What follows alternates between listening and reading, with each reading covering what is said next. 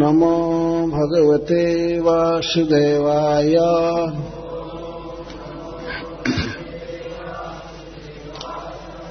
ॐ नमो भगवते वासुदेवाय।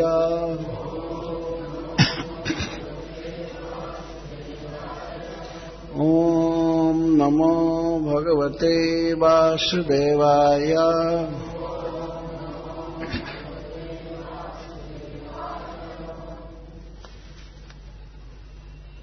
श्लोक सैतीस से चालू करें। अप्याद्य नस्त्वं स्वकृते हित प्रभो।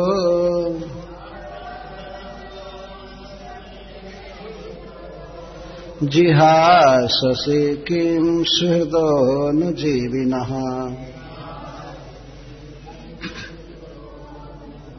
जेषाम् न चान्यद्भवतः पदाम्बुजात्।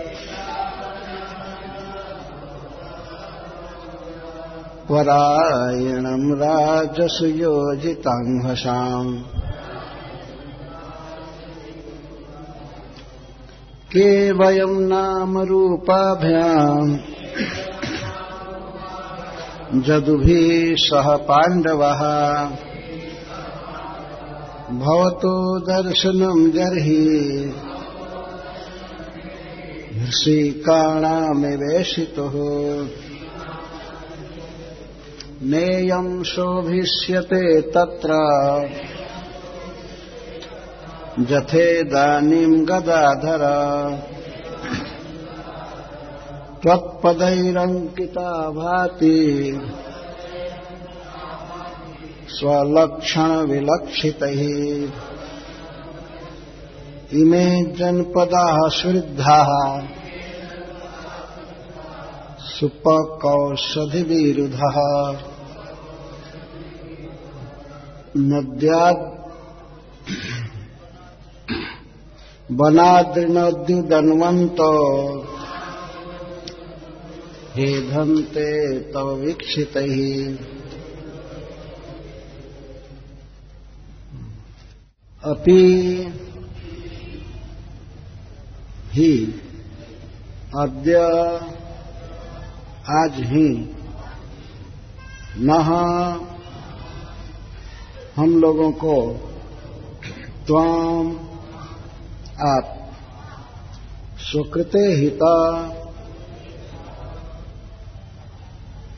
आपने अपनी समझ से अपना कर्तव्य पूरा कर लिया। प्रभो, हे सर्वसमर्थ, जिहा शशि त्याग करना चाहते हैं श्री क्या? सुहृदय हम लोगों को, जिन्हें आप अपना सुहृद मानते हैं। अनुजीविना, हम आपके साथ रहकर ही जीवित रह सकते हैं। आपके अनुगामी हैं। जैसाम जिनका न नहीं, चा और अन्य अन्य भवतः आपके पदाम्बुजात चरण कमल के अलावा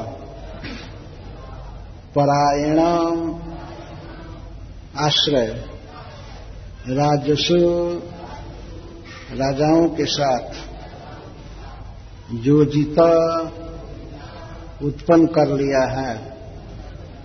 अंघसाम अपराध। उनको दुख दिया है।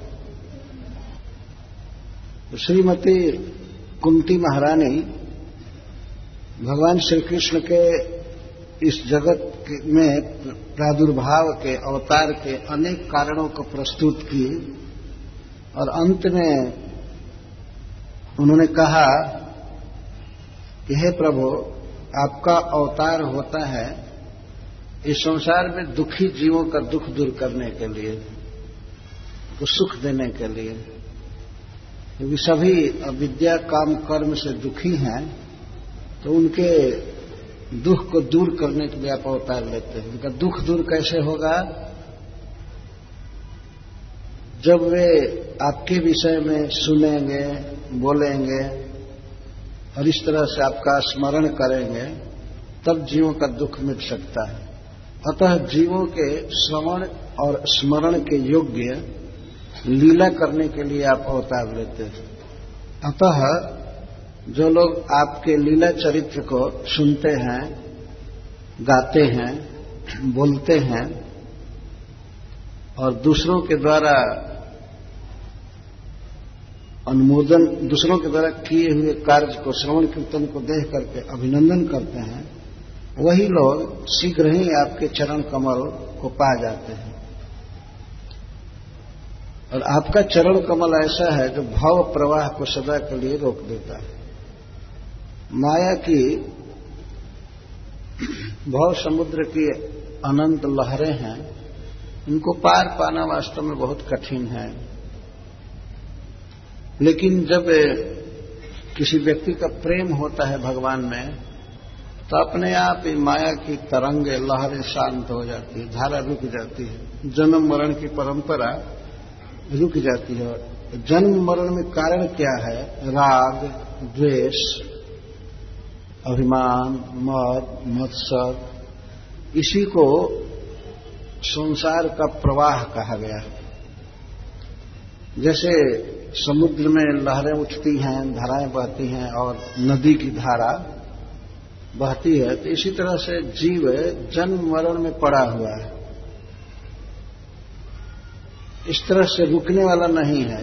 एक शरीर के बाद दूसरा शरीर लेता है जीव, फिर तीसरा शरीर लेता है। प्रत्येक शरीर में भूख, प्यास, सर्दी, गर्मी मान अपमान, राग, द्वेष लगा रहता है। ये है भव प्रवाह कुंती महारानी कहते भव प्रवाह चलता कैसे रुकेगा, जीव कैसे जन्म मरण से मुक्त हो सकता है? तो भगवान का श्रवण कीर्तन कर। भगवान श्री कृष्ण के गुणों का श्रवण करके और भगवान के नाम का उच्चारण करके, कीर्तन करके जीव इससे मुक्त हो सकता है। ऐसा वर्णन कर रहे हैं।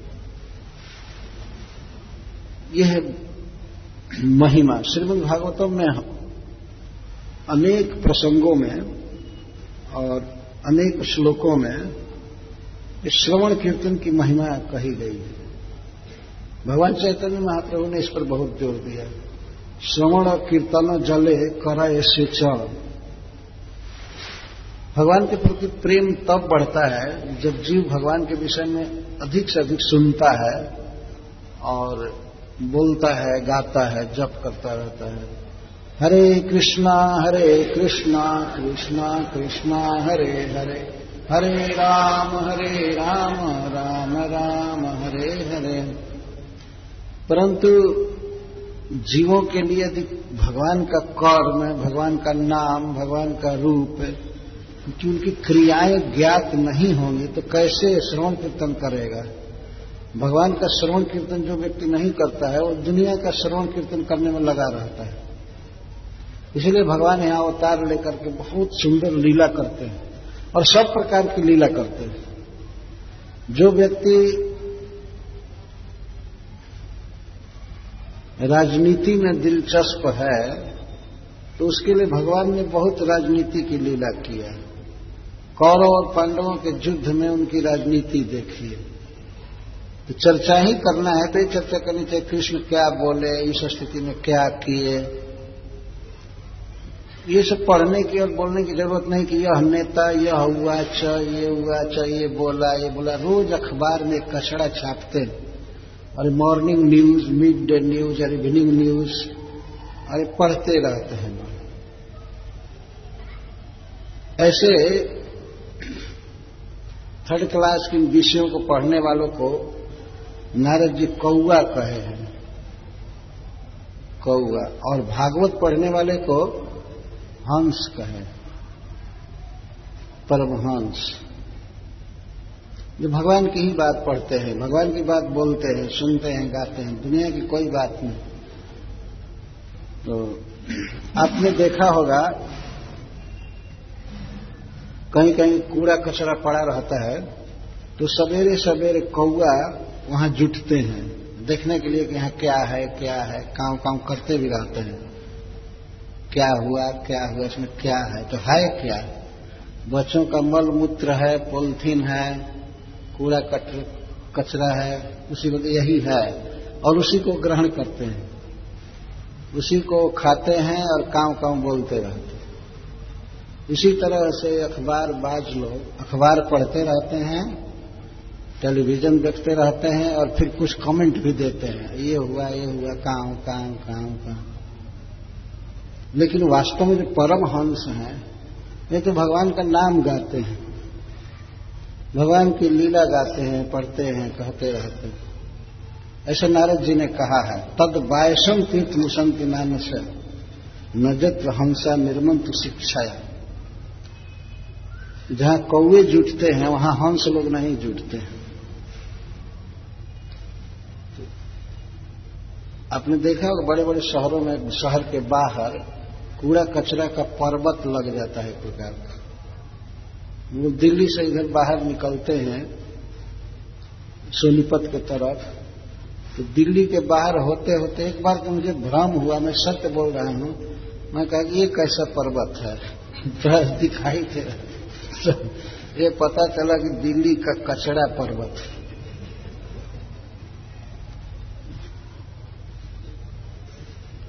वहाँ पर वही कौए आदि जुट जुट करके अपना आहार ले रहे थे।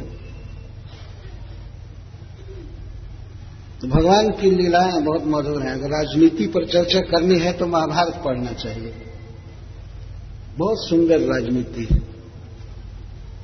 भारतीय सिंहासन के लिए भगवान थे बीच में और उनके ही परिवार संबंधी में युद्ध होने वाला था। तो कैसे कैसे युद्ध करना, युद्ध का दाव पेच। तो जो राजनीति की बात सुननी हो, पढ़नी हो तो महाभारत पढ़ना चाहिए। और कोई प्रभुपा जी कहते हैं कि अगर आजकल का जैसे ये बॉलीवुड है, सिनेमा की बातें, एक लड़का एक लड़की से कैसे आसक्त है, कैसे मिलते हैं, सामाजिक मर्यादा तोड़ करके, परिवार की अपेक्षा छोड़ करके मिलते हैं, समाज उन्हें रुकता है लेकिन फिर भी वो मिलते हैं, उनको विजयी दिखाना चाहते हैं। सिनेमा लिखने वाले इतने धूर्त हैं, लिखने में वो दिखाते हैं कि ये लड़का ये लड़का सामाजिक मर्यादा छोड़ करके मिल रहा है तो उनको हमेशा विजयी दिखाते हैं। इस इन बातों को पढ़ने में अगर रुचि हो तो श्रीमद भागवत के दसम स्कंद का वो प्रसंग पढ़ना चाहिए, जिसमें भगवान ऐसी लीला की है, गोपीजनों के साथ। तो उसको पढ़ने से सुनने से व्यक्ति हृदय के काम रोग से मुक्त हो जाता है। ये, फल मिलता है सुखदेव जी का। और और भी अर्थ की बात करनी हो कैसे रुपया कमाया जाता है कैसे क्या किया तो भगवान की बात सीखनी चाहिए। कैसे जा करके स्वर्ग से कल्प वृक्ष लाए अपने घर में रोपने के लिए। स्वर्ग से वृक्ष लाए। प्लांटेशन की तो स्वर्ग का वृक्ष लाए। और कितना कितना धन प्राप्त किया भगवान ने, इंद्र उनको धन दिए। सोलह हज़ार स्त्रियों के लिए सोलह हज़ार भवन बने हुए थे। सब सब भवन सोने के बने हुए थे, रत्नों के द्वारका में। कैसे भगवान गृहस्थ जीवन में लीला करते थे? अगर गृहस्थों के चरित्र पढ़ना हो तो भगवान का पढ़ना चाहिए। इसलिए प्रभुपा जी इस तरह से बहुत बातें कहे। कोई ऐसा क्षेत्र नहीं है जिसमें भगवान ने कहा, सुनने और स्मरण के लिए लीला प्रस्तुत न किया। तो हंस लोग भगवान की लीला गाते रहते हैं। वही लोग भाव सागर से पार होते हैं, जन्म मरण से मुक्त होते हैं। अन्य नहीं। इतना कह करके कुंती महारानी, जो हृदय में बात थी जिस उद्देश्य से वह कृष्ण से प्रार्थना कर रही थी वो अकस्मात उनके मुख से निकल गया अपने को रोक रही थी लेकिन नहीं रुकी कहती हैं प्रभु क्या सचमुच आप हम लोगों को छोड़कर चले जाएँगे? अकस्मात देख क्या वर्णन कर रही हैं और अकस्मात क्या निकल रहे तो, तो रथ पर चढ़ चुके थे भगवान। अपनी बुआ से कुंती से अनुज्ञा ले लिए थे बैठ गए थे। और इनके पुत्रों की रक्षा भी किए, ब्रह्मास्त्र से उत्तरा के गर्भ की रक्षा किए। इस दशा में भगवान के ऐश्वर्य को देख करके कुंती सोच रही है, यदि कृष्ण नहीं होते आज यहाँ, यदि हस्तिनापुर में विद्यमान नहीं होते तो निश्चित हमारे पाँचों पुत्र मारे गए होते और उत्तरा का गर्भ भी मारा गया होता, उत्तरा भी मारी गई होती। तत्कालिक विपत्ति को, संकट को देख करके वे कहती हैं, प्रभु, किम अद्य अपिस्वित जिहाससी, क्या आज ही हम लोगों को छोड़ देंगे आप? जिहाससी, छोड़ना चाहते हैं? अपिस्वित क्या आप हमें छोड़ना चाहते हैं? और अद्य, अपि अद्य, क्या आज ही छोड़ना चाहते हैं?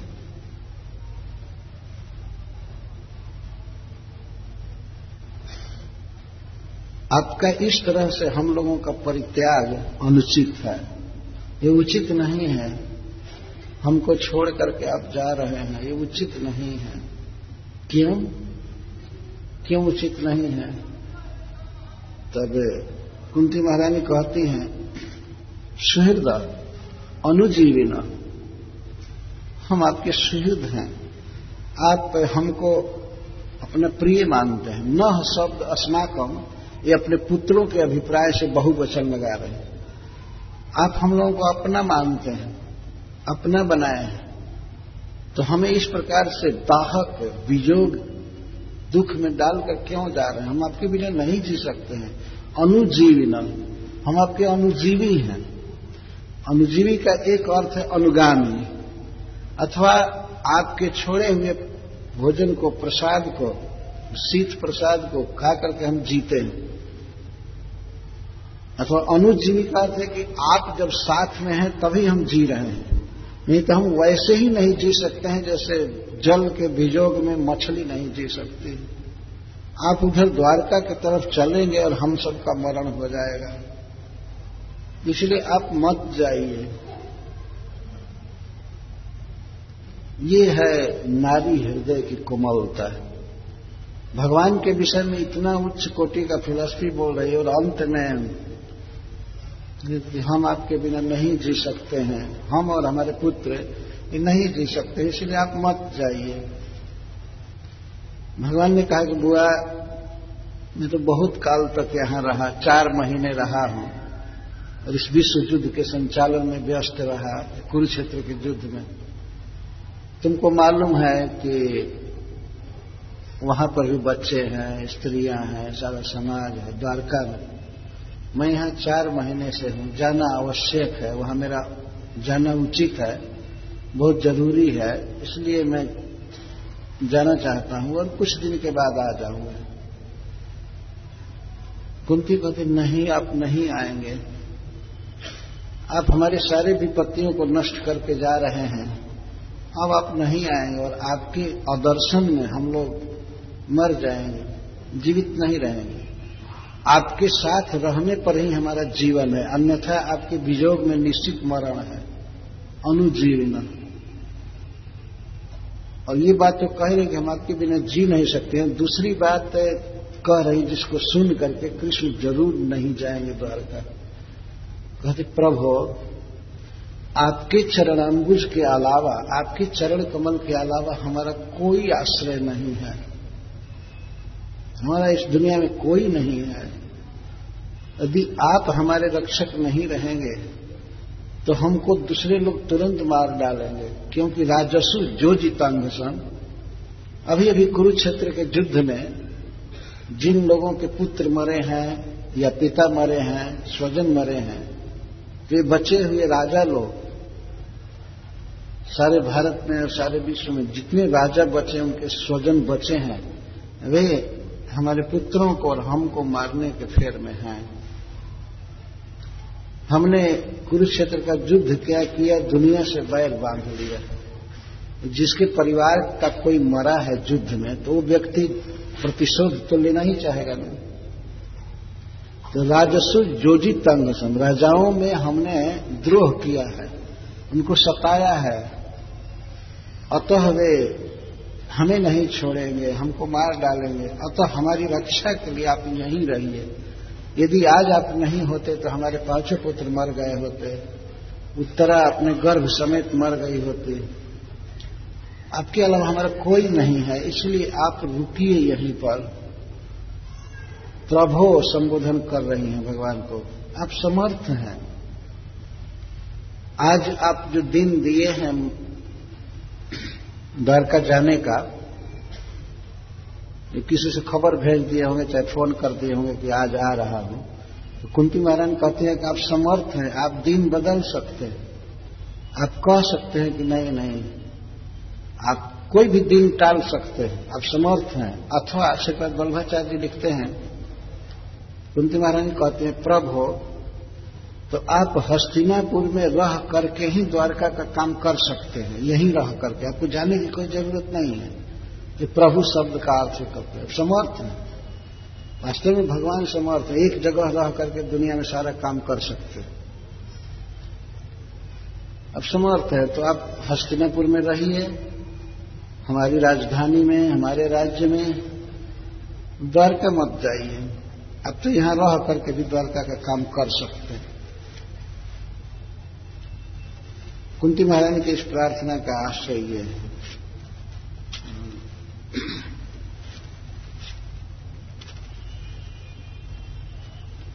कुंती महारानी कहती हैं कि कृष्ण, हमारे जीवन में सुख है और दुख है, दोनों है। लेकिन सुख है आपका दर्शन और दुख है आपका अदर्शन।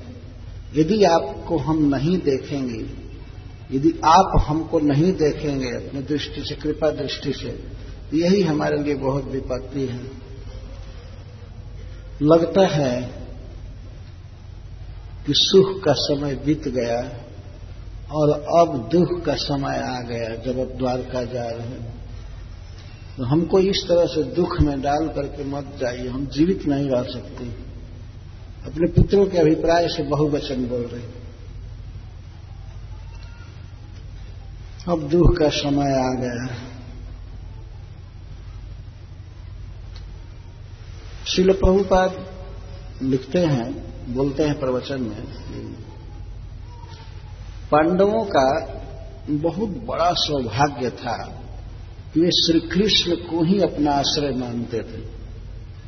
किसी पर उन्हें ये आश्रय का भाव नहीं था कि ये हमारे रक्षक हैं, ये हमारे सहारा है, ये है, वो है। शिल प्रभुपाद कहते हैं कि संसार में वे लोग बहुत भाग्यशाली हैं, पांडवों जैसे, जो ये मान चुके हैं कि श्री कृष्ण के अलावा हमारा कोई नहीं है, कोई आश्रय नहीं। और यह अभाग्य का चिन्ह है। कोई व्यक्ति ये सोचे कि हम तो धनी हैं, हमारे स्वजन इतने बड़े बड़े पोस्ट पर हैं, और हम पढ़े लिखे हैं, हमें बहुत ज्ञान है इस संसार में हम सुख से जी लेंगे। हमको क्या ज़रूरत है ईश्वर की या कृष्ण की आश्रय लेने की? इस प्रकार का विचार जिन लोगों के मन में है, वे अभागे हैं वास्तव में। यहाँ किसी को धन, पद, या सुंदर शरीर, या स्वजन, कोई भी सहारा नहीं बन सकते। किसी में कुछ नहीं है वास्तव में। यदि कोई व्यक्ति मानता है कृष्ण हमारे हैं, कृष्ण हमारे बंधु हैं, हमारे रक्षक हैं, हमारे स्वामी हैं, वही व्यक्ति संसार में भाग्यशाली है। जो कृष्ण के साथ अपने संबंध को जान गया है और अनन्य मन से उनके शरण में रहता है। पांडवों का यह सौभाग्य था, वे समझ चुके थे कि दुनिया में धन, जान और शारीरिक बल, अस्त्र बल, ये सब कुछ भी नहीं है। कुंती महारानी इसी सत्य को बोल रही है। कहने का आशय है कि आप हम लोगों का त्याग मत कीजिए, आप मत जाइए द्वारका। तो ऐसे व्यक्ति से प्रार्थना की जा रही है जिसकी सोलह हज़ार एक सौ आठ रानियाँ हैं और चार महीने से द्वारका को, अपने घर को, अपनी पत्नी को, बच्चों को, भाई को, सबको छोड़ करके युद्ध का संचालन कर रहे हैं। तो युद्ध का संचालन क्या कर रहे थे? वे पांडवों की रक्षा कर रहे थे। पांडवों के, पांडवों को मारने के लिए कौरवों की तरफ़ से बहुत मनोरथ किए गए थे, बहुत तैयारी थी। कई महारथी ऐसे थे जो कहते थे, हम अर्जुन को मार देंगे, हम अर्जुन को मार देंगे अर्जुन को मार देंगे। खास करके अर्जुन को मारने के लिए सभी लोग तैयारी किए थे। भीष्म पितामह तैयारी किए थे और अश्वत्थामा, कर्ण, जयद्रथ, ये सब कई शपथ लिए थे और बहुत सिद्ध अस्त्र प्राप्त किए थे। एक वार किया जाएगा अर्जुन पर, वो निश्चित ही मरेगा। परंतु भगवान तो पूर्ण समर्थ हैं। अर्जुन बताए महाराज युधिष्ठिर से श्री कृष्ण की भुजाओं में मैं सुरक्षित था और एक दिन की बात है, महाराज, युधिष्ठिर महाराज से कह रहे हैं, कृष्ण के विरह में। जिस दिन जयद्रथ का वध हुआ था, उस दिन मेरे घोड़े थक गए थे युद्ध में। घोड़े थक गए और रथ से घोड़ों को खोल करके मैं श्री कृष्ण को कहा कि आप पानी पिलाइए घोड़ों की। और मैं बिना रथ के था, भूमि पर खड़ा हो गया। और चारों तरफ़ से महारथी मुझे घेर करके बाण मार रहे थे। लेकिन श्री कृष्ण ने हमारी वैसे रक्षा की, जैसे नृसिंह भगवान ने प्रहलाद महाराज की रक्षा की। चारों तरफ़ से अस्त्र आते थे, लेकिन मुझे छू नहीं पाए।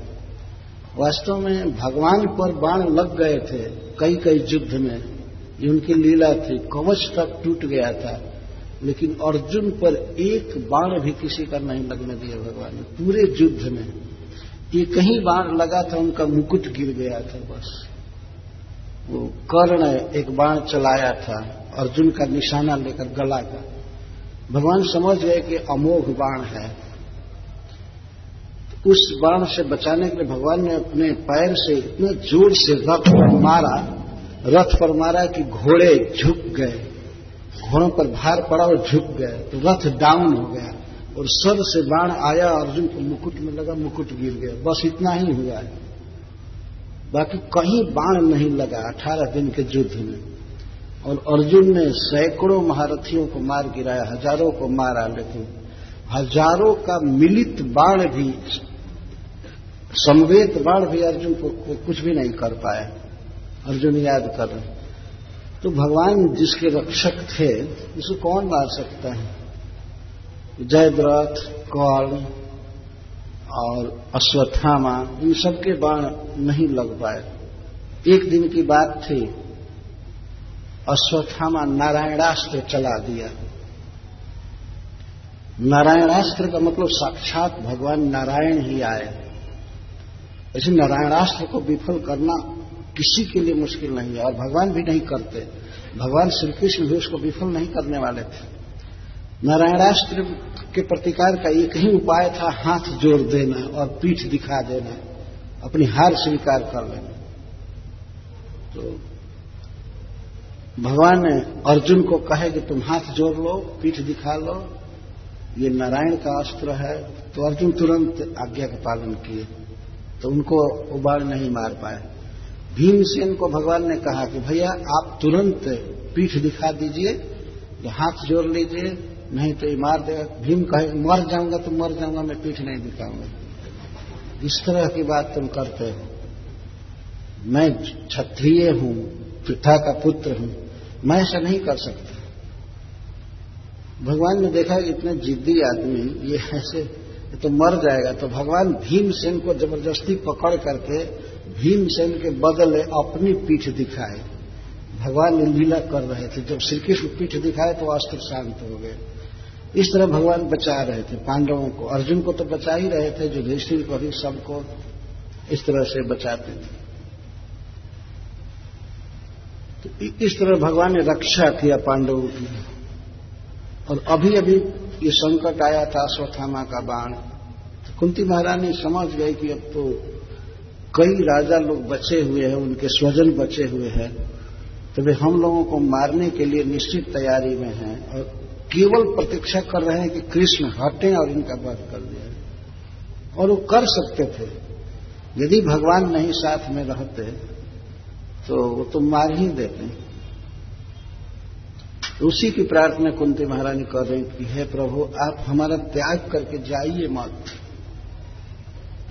आप यहाँ रह करके ही सब कार्य कीजिए। आप तो समर्थ हैं।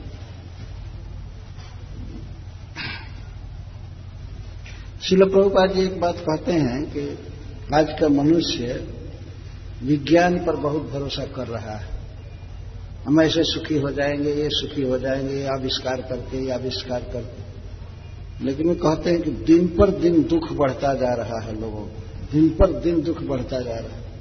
ये सब चीज़ें सुख नहीं दे सकती।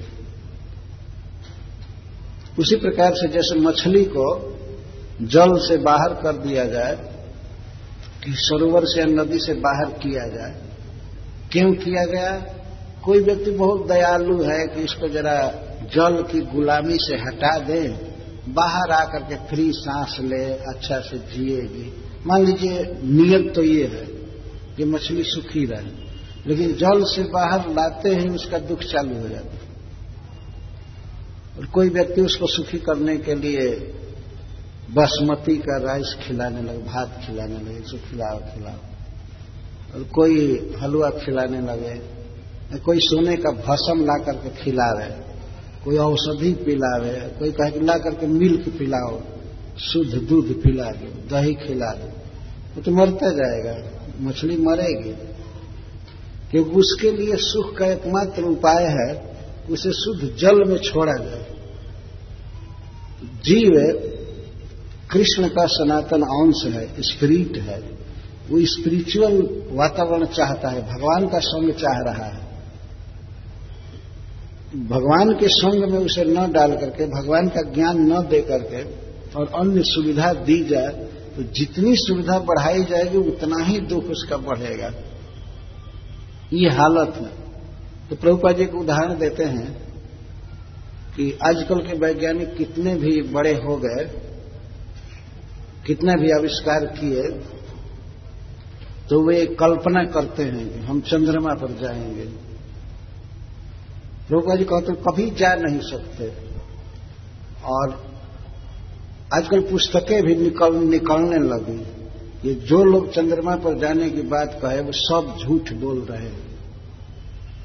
कई लोग प्रश्न करते हैं कि, अरे भाई, वो देश कह रहा है कि हम जाएँगे या गए थे, वो देश कह रहा है। सब लोग झूठ बोल रहे हैं। हाँ कंबाइन होकर के झूठ बोल रहे हैं। नहीं गए। कई, मैं किताब पढ़ा तो उसमें कई कारण दिए गए थे कि नहीं पहुँचे हैं। एक बात ये लोग कहे थे कि चंद्रमा पर हवा नहीं है।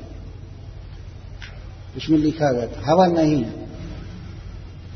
लेकिन ये लोग गए, कहीं से पृथ्वी पर किसी मरुभूमि में एक झंडा गाड़ करके उसका फ़ोटो लिए, वीडियो रिकॉर्डिंग की और कहे कि हम चंद्रमा पर झंडा गाड़ करके आए चंद्रमा पर झंडा गाड़ करके आए हैं तो वो झंडा हवा में लहरा रहा है। अब उसको कैसे रोक पाए? तो एक प्रश्न उठा कि तुमने कहा था कि चंद्रमा पर हवा नहीं है तो ये झंडा कैसे हिल रहा है? इसका कोई जवाब नहीं है। वास्तव में ये लोग नहीं गए हैं चंद्रमा पर। इतना मनुष्य समाज को उल्लू बना रहे हैं। ये लोग बड़े गर्व से कहते हैं, पढ़ाने वाले सुनने वाले। हाँ वो आदमी तो चंद्रमा पर पहुँच गया कौन पहुँच करके वहाँ रह रहा है? तो कहते हैं, वहाँ जीवन संभव नहीं है। ऑक्सीजन लेकर जाना होता है।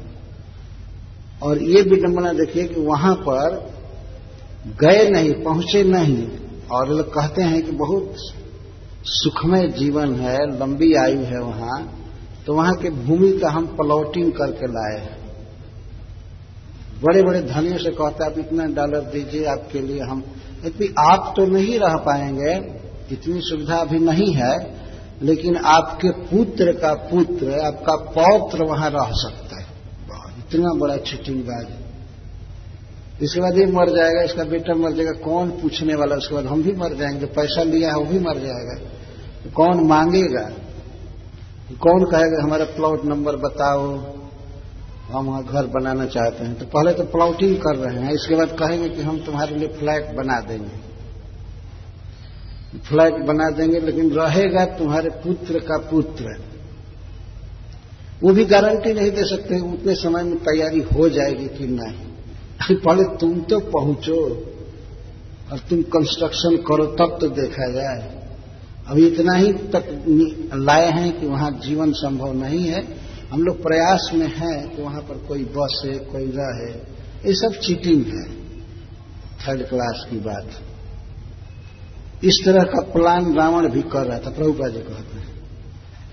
रावण मरते समय लक्ष्मण जी से कहा, कुछ लोग कहते हैं कि भगवान ने कहा कि बहुत बड़ा राजनीति विशारद है। इससे कुछ सीखो, नीति सीखो रावण से। पता नहीं सत्य है, नहीं है, पर प्रभुपा जी भी लिखे हैं इसको। तो लक्ष्मण जी गए, रावण के सिरहाने खड़े हो गए। तो क्यों खड़े हो? तो लक्ष्मण जी ने हाथ जोड़ करके पंडित जी से कहा, उस दुराचारी पंडित से, कि हम आपसे कुछ सीखना चाहते हैं, आपका अनुभव जानना चाहते हैं। आप अपना अनुभव बताइए। तो रावण ने कहा, देखो मैं तुमको अपने जीवन का दो अनुभव बता रहा हूँ। एक तो मैंने अनुभव करके देखा कि गलती काम जल्दी नहीं चालू करना, नहीं करना चाहिए। मैं जो सीता का हरण कर दिया, इतना जल्दी, उसी के कारण मैं मर रहा हूँ। उनको कई लोगों ने रोका कि सीता का हरण मत कीजिए मत कीजिए, लेकिन मैं जाकर के एक काम कर दिए तो मैं सीखा कि गलत काम करने में देर करनी चाहिए। हो सकता है मन बदल जाए करने की सुविधा न रहे। गलत काम को टालना चाहिए। और अच्छा काम जितना जल्दी करना चाहिए। सुबह से शीघ्र। मौका ये नीति बताए। मैं स्वर्ग में सीढ़ी बनाना चाहता था। मैं पृथ्वी से मनुष्य डायरेक्ट जाए सीढ़ी बनाना चाहता था। लेकिन मैं काम लगाया नहीं। तो वो आज काम ज्यो का त्यों छूट गए। वो सीढ़ी बना नहीं सकता था वास्तव में, ये सब फालतू बात है। हम तो एक बार एक किसी सीढ़ी पर चढ़ रहे थे, एक छोटी पहाड़ी पर तो कहे अपने भक्तों से कि, अगर रावण सीढ़ी भी बना दिया होता तो कौन चढ़ता है? लोगों को इतना डायबिटीज़ है, क्या है, ये है कैसे चढ़ते और सीढ़ी बना दिए। स्वर्ण पर कोई कैसे चढ़ते तो एक ने कहा कि, वो असल में एलिवेटर लिफ्ट बनाना चाहता होगा।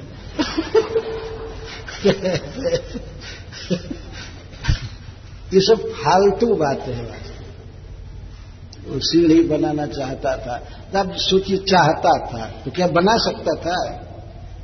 इसीलिए नहीं बनाया कि काम चालू नहीं किया। देखिए वो सीढ़ी बनाना चाहता था वैसा व्यक्ति आज तक फिर कोई नहीं हुआ जो कम से कम काम तो चालू कर दे, कम से कम फाउंडेशन तो बना देता है। और चढ़ने के लिए हिमालय पर सीढ़ी बना दे, यही काफ़ी है, ऊँचे ऊँचे शिखर तक तो स्वर्ग तक सीढ़ी बना रहा था। फालतू बातें लोग बहुत कहते सुनते। अरे सोचते हैं, अब वैज्ञानिक मनुष्य बना रहे हैं। कहाँ बनाए? परखनली में बनाए। तो आदमी कहीं रोड पर घूम रहा है, एक भी आदमी। भगवान तो माँ के गर्भ में करोड़ों मनुष्य बना दिए। वैज्ञानिक बना, मनुष्य मनुष्य बना सकता है। बनाया, कहाँ बनाया है? कहाँ देखे हो? नहीं, वो ट्यूब में परख नाली में बनाया। देखे हो परख नाली में बनाए हैं। कहीं कोई देखा है कि जो मनुष्य बनाया, वो मनुष्य बोल रहा है, चल रहा है, खा रहा है, पी रहा है।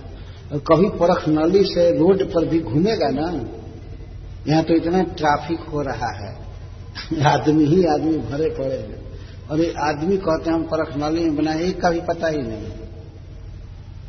जीव बना सकते सब फालतू है। वास्तव में भगवान रक्षक हैं, भगवान जीवन देने वाले हैं।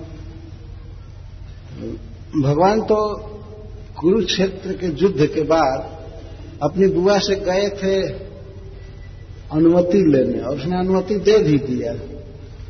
लेकिन तुरंत ही भाव बदलाव कहते, नहीं नहीं, आप मत जाइए, आप मत जाइए। भगवान चरण छुए थे शुरू में।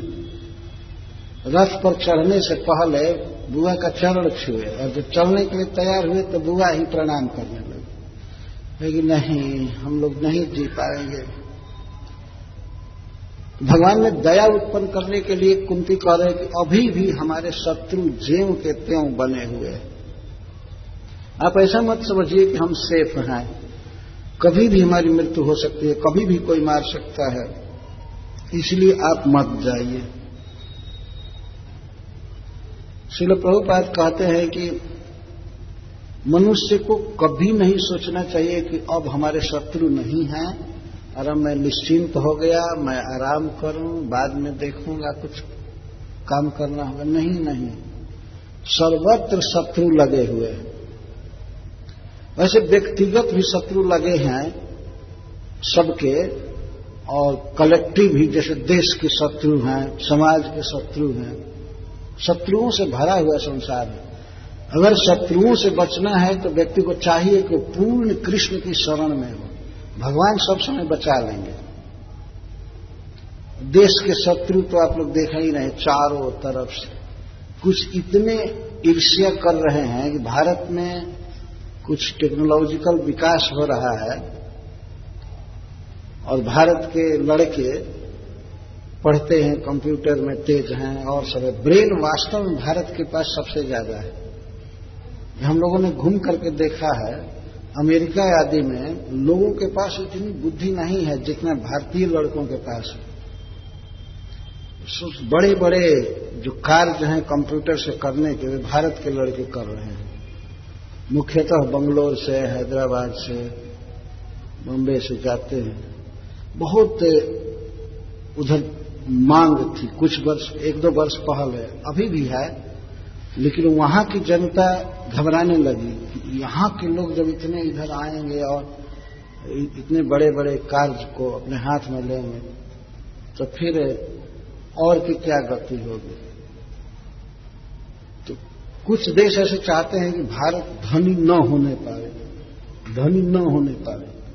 तो यहाँ के जितने भी प्रतिभाशाली छात्र हैं इंजीनियर हैं, डॉक्टर हैं बड़े बड़े सबको पैसे के बल से हम गुलाम बनाकर अपने देश में रख। इनको फैसिलिटी दे, ये करे, वो करे। काम देते हैं, लेकिन वो चाहते हैं कि भारत बहुत विकास न करे। तो लोग क्या कहते हैं, ऐसे ही कहा करते हैं। हाँ इंडिया सुपर पावर होने जा रहा है, इंडिया सुपर पावर होने जा रहा है। भौतिक माने में बहुत पीछे है अभी। लेकिन ये केवल कहते भी, कहते भरा इस तरह से प्रचार कर सुपर पावर होने जा रहा है, ये होने जा रहा है, वो होने जा रहा है। ये तो मैं बता रहा हूँ, शत्रु कैसे आर्थिक शत्रु हैं, जो नहीं चाहते हैं कि भारत ऊपर उठने पाए। और आसपास के तो शत्रु सब जानते ही हैं कि पार्लियामेंट पर भी आक्रमण किए, ये किए, वो किए। तो अगर अपने देश की, अपने परिवार की, अपनी समाज की, अपने संबंधियों की रक्षा करनी है तो सबको चाहिए कि कृष्ण के भक्त बने। भगवान रक्षा कर लेंगे कहीं भी। जो गर्भ में बच्चे की रक्षा कर सकता है ब्रह्मास्त्र से, वो क्या नहीं कर सकते?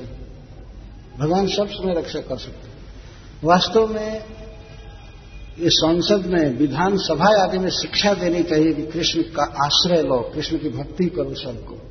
श्रील प्रभुपाद जी जब इंदिरा गांधी से मिलने के लिए योजना बना रहे थे तो उन्होंने दस पॉइंट लिखा था। इंदिरा गांधी जी से बात करने के लिए। तो उसमें लिखा था कि संसद की कार्यवाही चालू करने से पहले प्रतिदिन पंद्रह मिनट महामंत्र का कीर्तन करें, सभी सांसद। प्रभुपाद जी का बहुत ऊँचा उद्देश्य। पंद्रह मिनट सभी महामंत्र का कीर्तन करें इसके बाद तब शासन की बात करें सबके लिए उन्होंने लिखा था। और जितने सांसद हैं, वे मांस न खाने की शपथ ग्रहण करें। ऐसे ऐसे कई लिखा था प्रभुपा जी। ने संजोग बस भेंट नहीं हो पाई, लेकिन प्रभुपा जी का एक ऊँचा विचार था। वे चाहते कोई भी बात को बृहद रूप में सोचते थे। पूरे देश का हित कैसे होगा? पूरे जगत का हित कैसे होगा? पूरा मानव समाज कैसे सुखी होगा? वो जानते थे कि कृष्ण की शरण में आने से, कृष्ण की भक्ति करने से सारा जन समुदाय सुखी होगा। इसलिए उन्होंने बनाया International Society for Krishna Consciousness Krishna भक्ति के लिए अंतर्राष्ट्रीय समाज बनाया प्रभुपाद जी ने। ये बहुत व्यापक दृष्टि थी। कुंती महारानी के इस वाक्य पर प्रभुपा जी कहते हैं कि जिसको सुखी होना है, शत्रुओं से बचना है, लंबा जीवन करना है, सब तरह से सुखी होना है तो उसे चाहिए कि कृष्ण की भक्ति करे। सब कुछ हो जाएगा। प्रभुपा जी इस श्लोक की व्याख्या में कहते हैं किसी को ये नहीं सोचना चाहिए कि हमारे शत्रु नहीं हैं और अब हम निश्चिंत हैं। नहीं नहीं। राग, रोष आदि शत्रु भी लगे हुए हैं। तो प्रभुपा जी कहते हैं कि अव्यर्थ कालत्म व्यक्ति को चाहिए वो काल व्यर्थ न होने दे। हमेशा भगवान का नाम जप करे, हरे कृष्णा हरे कृष्णा कृष्णा कृष्णा, हरे हरे हरे राम हरे राम राम राम हरे। ये भगवान का दर्शन करे। प्रभुपा जी कहते हैं, भगवान के बारे में पढ़े, बोले, भगवान की पूजा करे, और उस उस संदर्भ में प्रभुपा जी कहते हैं, प्रतिदिन नियम से मंदिर में जाए। मंदिर में जाना आध्यात्मिक जीवन का एक अभिन्न अंग है। प्रीति मद बस्ती स्थल, जहाँ भगवान रहते हैं, उस स्थान से प्रेम करना चाहिए। जैसे वृंदावन धाम कुरुक्षेत्र भी धाम है और मथुरा, अयोध्या, जगन्नाथपुरी तो भगवान जहाँ रहे हैं, उन स्थानों से प्रेम करना चाहिए। तो आज के युग में संभव नहीं है कि आदमी जाए, भगवान के धाम में, वहाँ रहे, यहाँ रहे। तो इसके लिए सबसे बेस्ट उपाय है कि भगवान के मंदिर में रोज जाए। वहाँ कुछ देर बैठे, भगवान का दर्शन करे, बैठे, कथा हो रही है तो सुने, भगवान की आरती देखे। बैठने से क्या होता है कि एक प्रकार से भगवान के संपर्क में जीव आता है। कुछ लोग कह सकते हैं कि वहाँ थोड़े भगवान है कि भगवान का संग मिलेगा। नहीं, वही भगवान है। भगवान मंदिर में रहते हैं, ऐसे सबके हृदय में है, सब जगह है। लेकिन मंदिर तो उनका आवास है, वो तो रहते ही हैं। भगवान वास्तव में सच्चिदानंद घन है स्पिरिचुअल है। लेकिन हम लोगों की क्षमता नहीं है कि हम लोग स्पिरिचुअल दर्शन कर सके, भगवान को उनके वास्तविक सच्चिदानंद रूप में दर्शन कर सके। ये क्षमता हमारी इंद्रियों में नहीं है। न आँख में है, न शरीर में है छूने की, न देखने की। इसीलिए भगवान क्या करते हैं कि प्राकृत पदार्थ में वे अवतरित होते हैं। इसीलिए मूर्ति को अर्चावतार कहा जाता है। जहाँ हम भगवान को देख सकें, उनका श्रृंगार कर सकें, उनके लिए कुकिंग करें, प्रसाद बनाएँ, उनका गुणगान करें, कीर्तन करें, उनसे हम कुछ बातें करें। तो श्री भगवान हमारे साथ बात करने के लिए, हमारी सेवा लेने के लिए, लकड़ी में, पत्थर में, या धातु में, मिट्टी में अवतरित होते हैं। उसको भगवान का साक्षात स्वरूप माना जाता है। जैसे जगन्नाथ जी लकड़ी में प्रकट हुए हैं। और भगवान के बहुत से अर्चावतार हैं जो पत्थर में प्रकट हुए हैं। मिट्टी का भी बनता है। तो वास्तव में भगवान उसमें उतरते हैं। किसी में शक्ति नहीं है कि भगवान के उस स्पिरिचुअल रूप को, आकार को देख सके। अतः भगवान प्राकृतिक पदार्थ में अपने को प्रकट करते हैं। तो वहाँ जाना चाहिए, भगवान का दर्शन करने। कम से कम दिन में एक बार तो भगवान के दरबार में हाजिरी दे ही देनी चाहिए। यदि कोई आदमी उस टाउन में, उस गाँव में रह रहा है, कितना भी व्यस्त जीवन हो, लेकिन भगवान के पास जाने में नहीं सोचना चाहिए नहीं, मैं क्या जाऊँ? जाना ही चाहिए। भगवान के मंदिर में जाना, प्रणाम करना, परिक्रमा करना, आरती लेना, कुछ प्रसाद खाना, तुलसी दल आदि। कुछ फूल अर्पित करना अपने मन के दुख को या सुख को, अपनी भावना को भगवान से व्यक्त करना, जिसको प्रार्थना कहते हैं या विज्ञप्ति। ये सब प्रैक्टिकल आध्यात्मिक जीवन के कार्य हैं। और इधर उधर से ये बात सुन करके भगवान निराकार है, ये है, ये चौथा विचार है वास्तव में। इसमें कोई आध्यात्मिक जीवन नहीं है, भगवान के साथ कोई संपर्क नहीं है तो कोई संबंध नहीं है। तो इस तरह से भगवान का संग किया जा सकता है। तो कुंती महारानी भगवान से आग्रह करेंगे नहीं, आप मत जाइए, हस्तिनापुर से यहीं रहिए। जब भगवान ने कहा कि, बुआ जी, आपके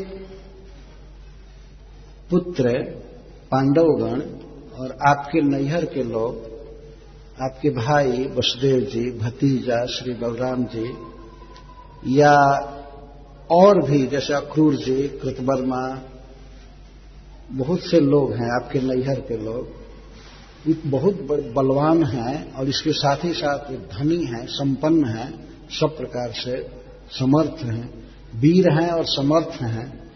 और आपके पुत्रों का तो कहना ही नहीं, ये इतने बड़े बड़े धनुर्धन हैं, वीर हैं। तो फिर आप इतनी दीनता से क्यों बोल रही हैं? कि हमारा कोई नहीं है, हमारा कोई रक्षक नहीं है। अरे एक स्त्री के लिए दो परिवार से संबंध होता है। एक स्त्री सदा दो परिवार से युक्त रहती है, पिता के परिवार से और पति के परिवार से। तो कुंती के तो दोनों परिवार परम वीर और समर्थ थे।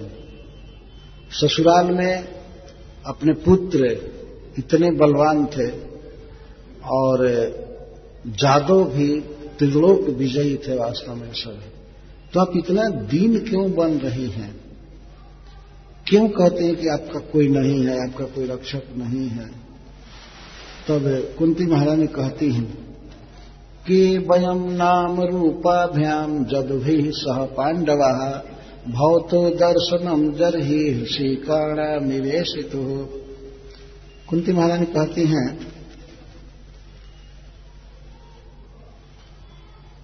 हम लोगों का क्या क्या, हम लोगों की क्या सत्ता है? हम लोग क्या हैं? चाहे जादवों पर विचार किया जाए, चाहे पांडवों पर। कुंती महारानी जदु वंश में जन्म ली थी और विवाह कुरु वंश में हुआ था, कुरु वंश में। हस्तिनापुर में विवाह हुआ था, महाराज पांडु से और ये वसुदेव जी की बहन थी। तो दोनों नैहर देखा जाए, किसी स्त्री का दो परिवार से संबंध होता है और दोनों पर उसका भरोसा रहता है। किसी संकट के समय पिताजी, भाई, भतीजे हमारा साथ देंगे और ससुराल में अपने पति या ससुर या जेठ, देवर या पुत्र, ये सब साथ देंगे। स्वाभाविक रहता है उसका। दो परिवार से संबंध रहता ही है, पति के परिवार से और पिता के परिवार से। कुंती कह रही है कि प्रभु, हमारा हमारा कुछ भी अस्तित्व तो नहीं है, हम अति तुच्छ हैं। के वयम नाम रूपाभ्याम। मान लीजिए जादवों का नाम बढ़ा है कि वे त्रिलोक विजयी हैं, ऐसे ऐसे राजाओं को हराए जीते हमारे पुत्रों का नाम बढ़ा है, बहुत प्रसिद्ध है। भीमसेन ने ये किया, अर्जुन ने ये किया, युधिष्ठिर ने ये किया। बहुत नाम बढ़ा है हमारे पुत्रों का। और रूप से भी बहुत बलवान है, समृद्ध है, सब है।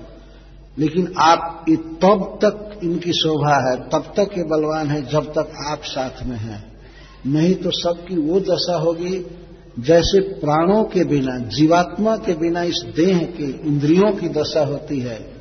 वही दशा हमारे पुत्रों की और हमारे भाई आदि की द्वारका में होगी। तो के वयम नाम रूपाभ्यम जदवी स्व पांडव, भवतो अदर्शनम जरी। जब आपसे भेंट नहीं होगी, आप दूर हो जाएँगे तो वही दशा हम लोगों की होगी जो जीवात्मा के बिना, प्राण के बिना, इंद्रियों की होती है। यदि कोई प्रसिद्ध आदमी जीवित रहता है तो ऐसा उसका तेज होता है कि उसके पास कोई पहुँच ही नहीं सकता है, कोई जा नहीं सकता है। उसके बहुत से अंग रक्षक होते हैं बॉडी गार्ड होते हैं, जब तक जीवित रहता है। लेकिन, जब जीवात्मा शरीर को छोड़ करके चला जाता है, वही शरीर, वही सारी इंद्रियाँ उनका नाम भी रहता है इंद्रियों का। ये कान है, ये आँख है, ये वाणी है, ये हाथ है, सब रहता है। रूप भी रहता है, नाम भी रहता है। लेकिन नाम और रूप किस काम के रहते हैं? किसी नामी व्यक्ति के पास अगर मान लीजिए कोई मरे हुए व्यक्ति के पास फूल ले जाए और पूछे, ये कैसा है? किसका फूल है? क्या बता सकते हैं? नाक है, आँख है, श्रवण है, लेकिन कहने भर के लिए है कोई काम नहीं करता है। और उस, जब वो शरीर छोड़ देता है तो उसके पास कोई भी पहुँच सकता है। अगर आप, और उसको दूसरे लोग भी फेंक देते हैं। अब कोई अंगरक्षक नहीं रहता है। कोई बॉडी गार्ड नहीं रहता बल्कि बड़े ही, चाहे जुलूस से या स्नेह से कहिए ले जाकर के शरीर को चिता पर जलाकर राख कर दिया ये किस काम का होता क्यों जीवित क्या बात थी आत्मा शरीर में था। तो आत्मा की उपस्थिति से वो जीवित रहता है। अन्यथा न वो बोल सकता है, न सुन सकता है, न देख सकता है। कई बार लोग यहाँ तक कह देते हैं, सन्यासी का शरीर स्पिरिचुअल होता है। इसमें कुछ नहीं होता है। स्पिरिचुअली काम करता है। स्पिरिचुअल नहीं हो जाता है। अगर स्पिरिचुअल हो जाता है तो फिर इसे गड्ढा खोद करके उस पर नमक के बोड़ा और माटी क्यों पटकते? जरा सोचिए। प्राणहीन जीवात्मा के बिना इस शरीर को मिट्टी के अंदर डाल दिया जाता है, कहा दफना दिया गया। तो मिट्टी भर करके ऊपर से सीमेंट का चबूतरा बना दो, बस हो गए आत्मा का वास्तव में महत्व है, न कि शरीर का। तो जैसे जीवात्मा के शरीर से विदा होते ही इंद्रियाँ बेकार हो जाती हैं, वैसे ही प्रभु, जब हम आप पांडवों के साथ नहीं रहेंगे या जादवों के साथ नहीं रहेंगे तो ये सब मरे हुए देह के समान है कुछ किसी भी कीमत के नहीं है, अति तुच्छ है। तो आप जब हमारे साथ नहीं रहेंगे तो आप यही समझिए कि हम मृतक हो गए, मर गए मरण तुल्य है। हम मर जाएँगे, फिर शत्रु का निवारण करना या कोई बात बोलना और ये करना फिर नाम और रूप में क्या दम होगा? और जीवात्मा क्या है? जीवात्मा श्री कृष्ण का एक अंश है। जिस जीवात्मा के शरीर में रहने से शरीर अच्छा लगता है देखने जो लगता है या देखने में समर्थ होता है, बोलने में, सुनने में तो असली में सुन रहा है आत्मा, देख रहा है आत्मा शरीर के माध्यम से। जैसे मान लीजिए कोई व्यक्ति देखता है, चश्मा लगा लेता है, देखता है लेकिन देखता ही, देखती हैं आँखें, अगर टोटल अंधा व्यक्ति हो जाए तो चश्मा काम करेगा क्या? नहीं करेगा। तो आत्मा भीतर रह करके सुन रहा है, बोल रहा है, कुछ सोच रहा है, जा रहा है, खा रहा है, काम कर रहा है। जिस दिन आत्मा शरीर को छोड़कर चला जाता है, शरीर निश्चय निष्क्रिय पड़ जाता है, जिसको मृतक कहते हैं। आत्मा से शून्य शरीर को मुर्दा या मृतक कहा जाता है। तो हम वैसे ही हैं। हम जी रहे हैं आपके कारण। आप साथ में हैं, इसीलिए हमारे पुत्रों में इतना तेज है। या जादवों में पराक्रम है, आपके बिना हमारी कोई भी कीमत नहीं है, हम अति तुच्छ हैं। इसलिए हमें जीवित रखिए, हमको अच्छा रखिए, हमको सुखी रखिए, आप यहाँ से मत जाइए। के वयम नाम रूपा भयम जगदीश पांडव। इतना महत्व है जीवात्मा का कि, उसके बिना इंद्रियाँ किसी काम की नहीं। अगर मान लिया जाए कि एक एक इंद्रिय खराब हो जाए पर किसी तरह से प्राण बचा रहे तो आदमी यही कहेगा ना कि ये अंधा है। मान लीजिए आँख खराब हो गई कहेगा अंधा है। यह सुनता नहीं एक इंद्रिया खराब हो गई ये बहरा है ये लंगड़ा है पैर ठीक से काम नहीं करता है यह हाथ ठीक से काम नहीं करता तो आदमी कहकर काम चला लेता है आ हाँ, वो लूल्हा है। वो अंधा है, वो बहरा है, वो लंगड़ा है। लेकिन जिस दिन जीवात्मा शरीर को छोड़ करके चला जाता है तो पूर्ण मरण हो जाता है।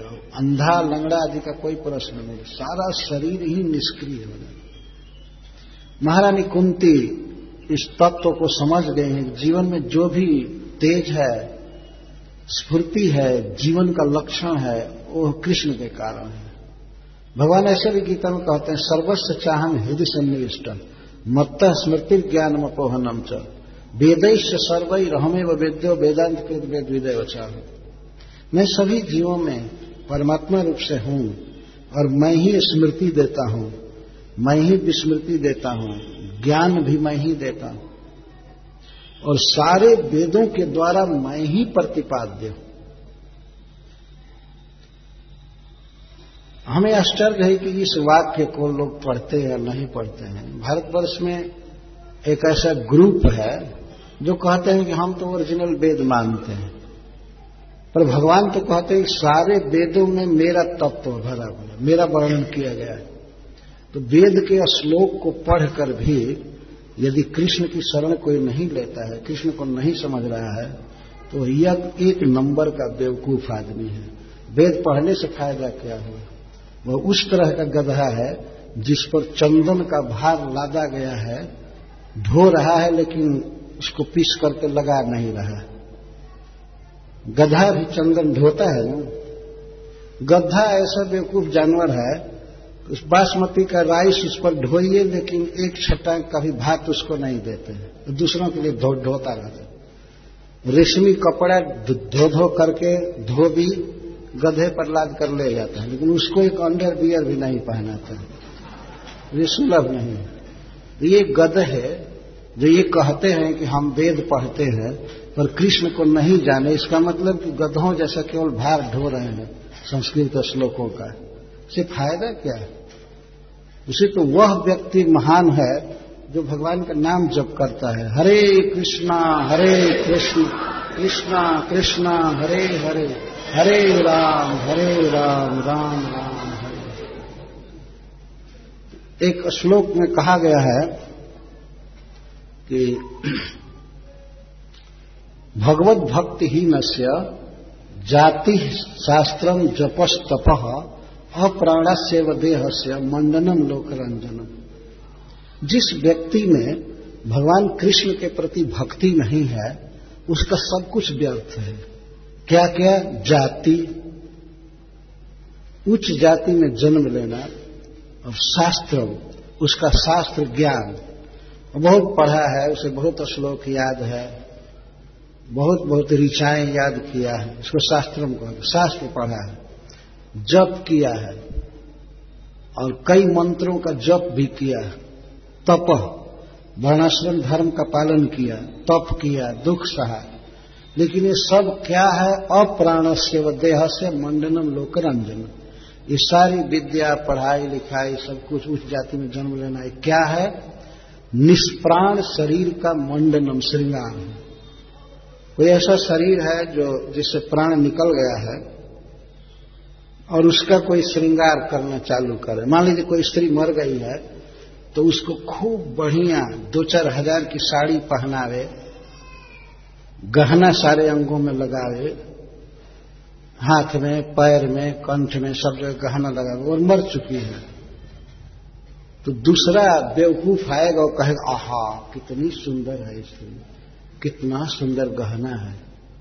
बहुत सुंदर वस्त्र है, बहुत सुंदर तिलक है, गहना है ये।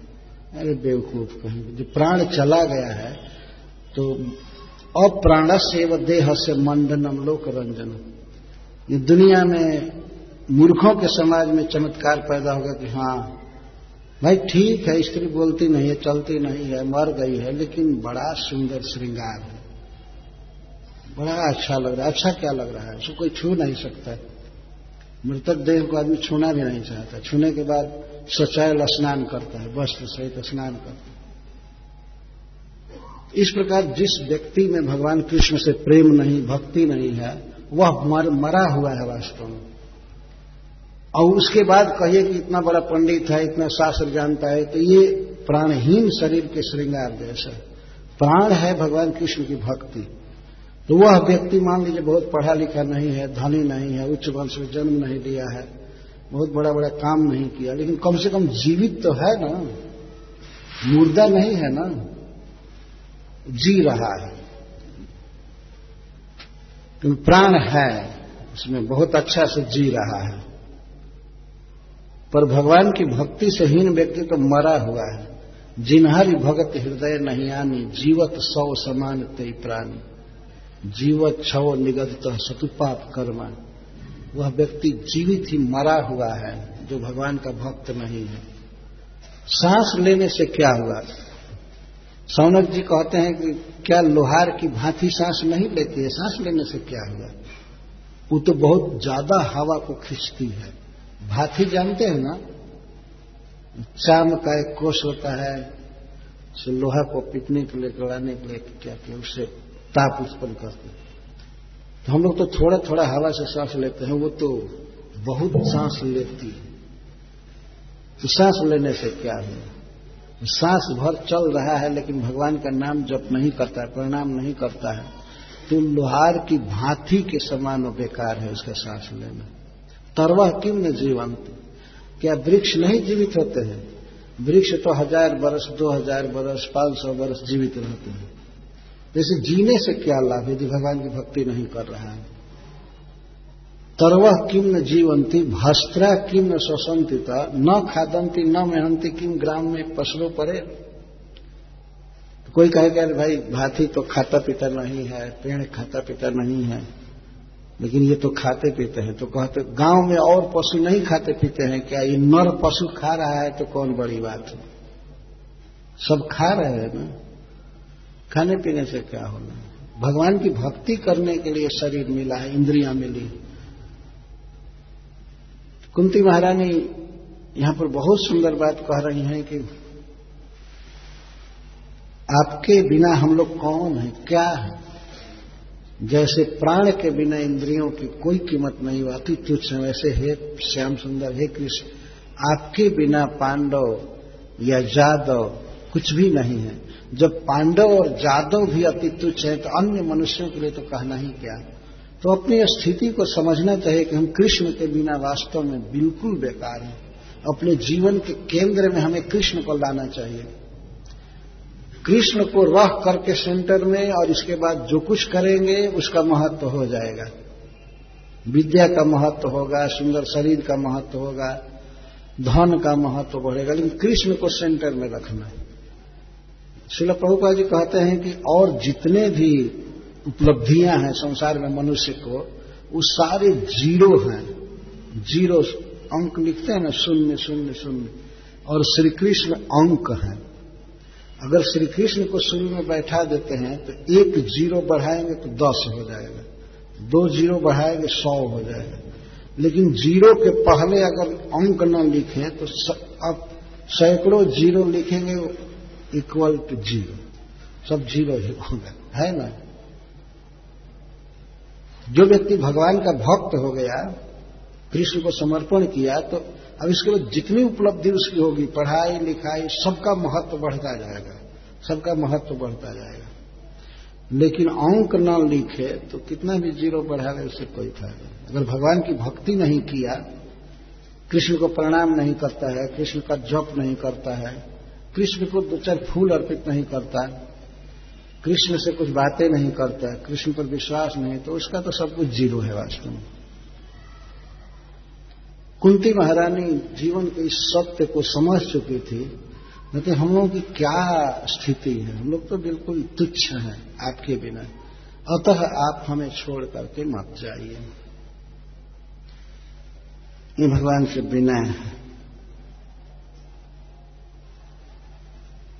शिल प्रभुपाद जी एक जगह कहते हैं, इसी प्रसंग में, कि संसार में कई प्रकार के लोग हैं, साधक जो माने जाते हैं, उनमें भी ज़्यादा कर्मी हैं और कुछ ज्ञानी हैं और उसे भी बहुत कम योगी हैं, भक्त जिनको कहा, तस्मात जोगी भवार्जुन जोगी का अर्थ होता है भक्त।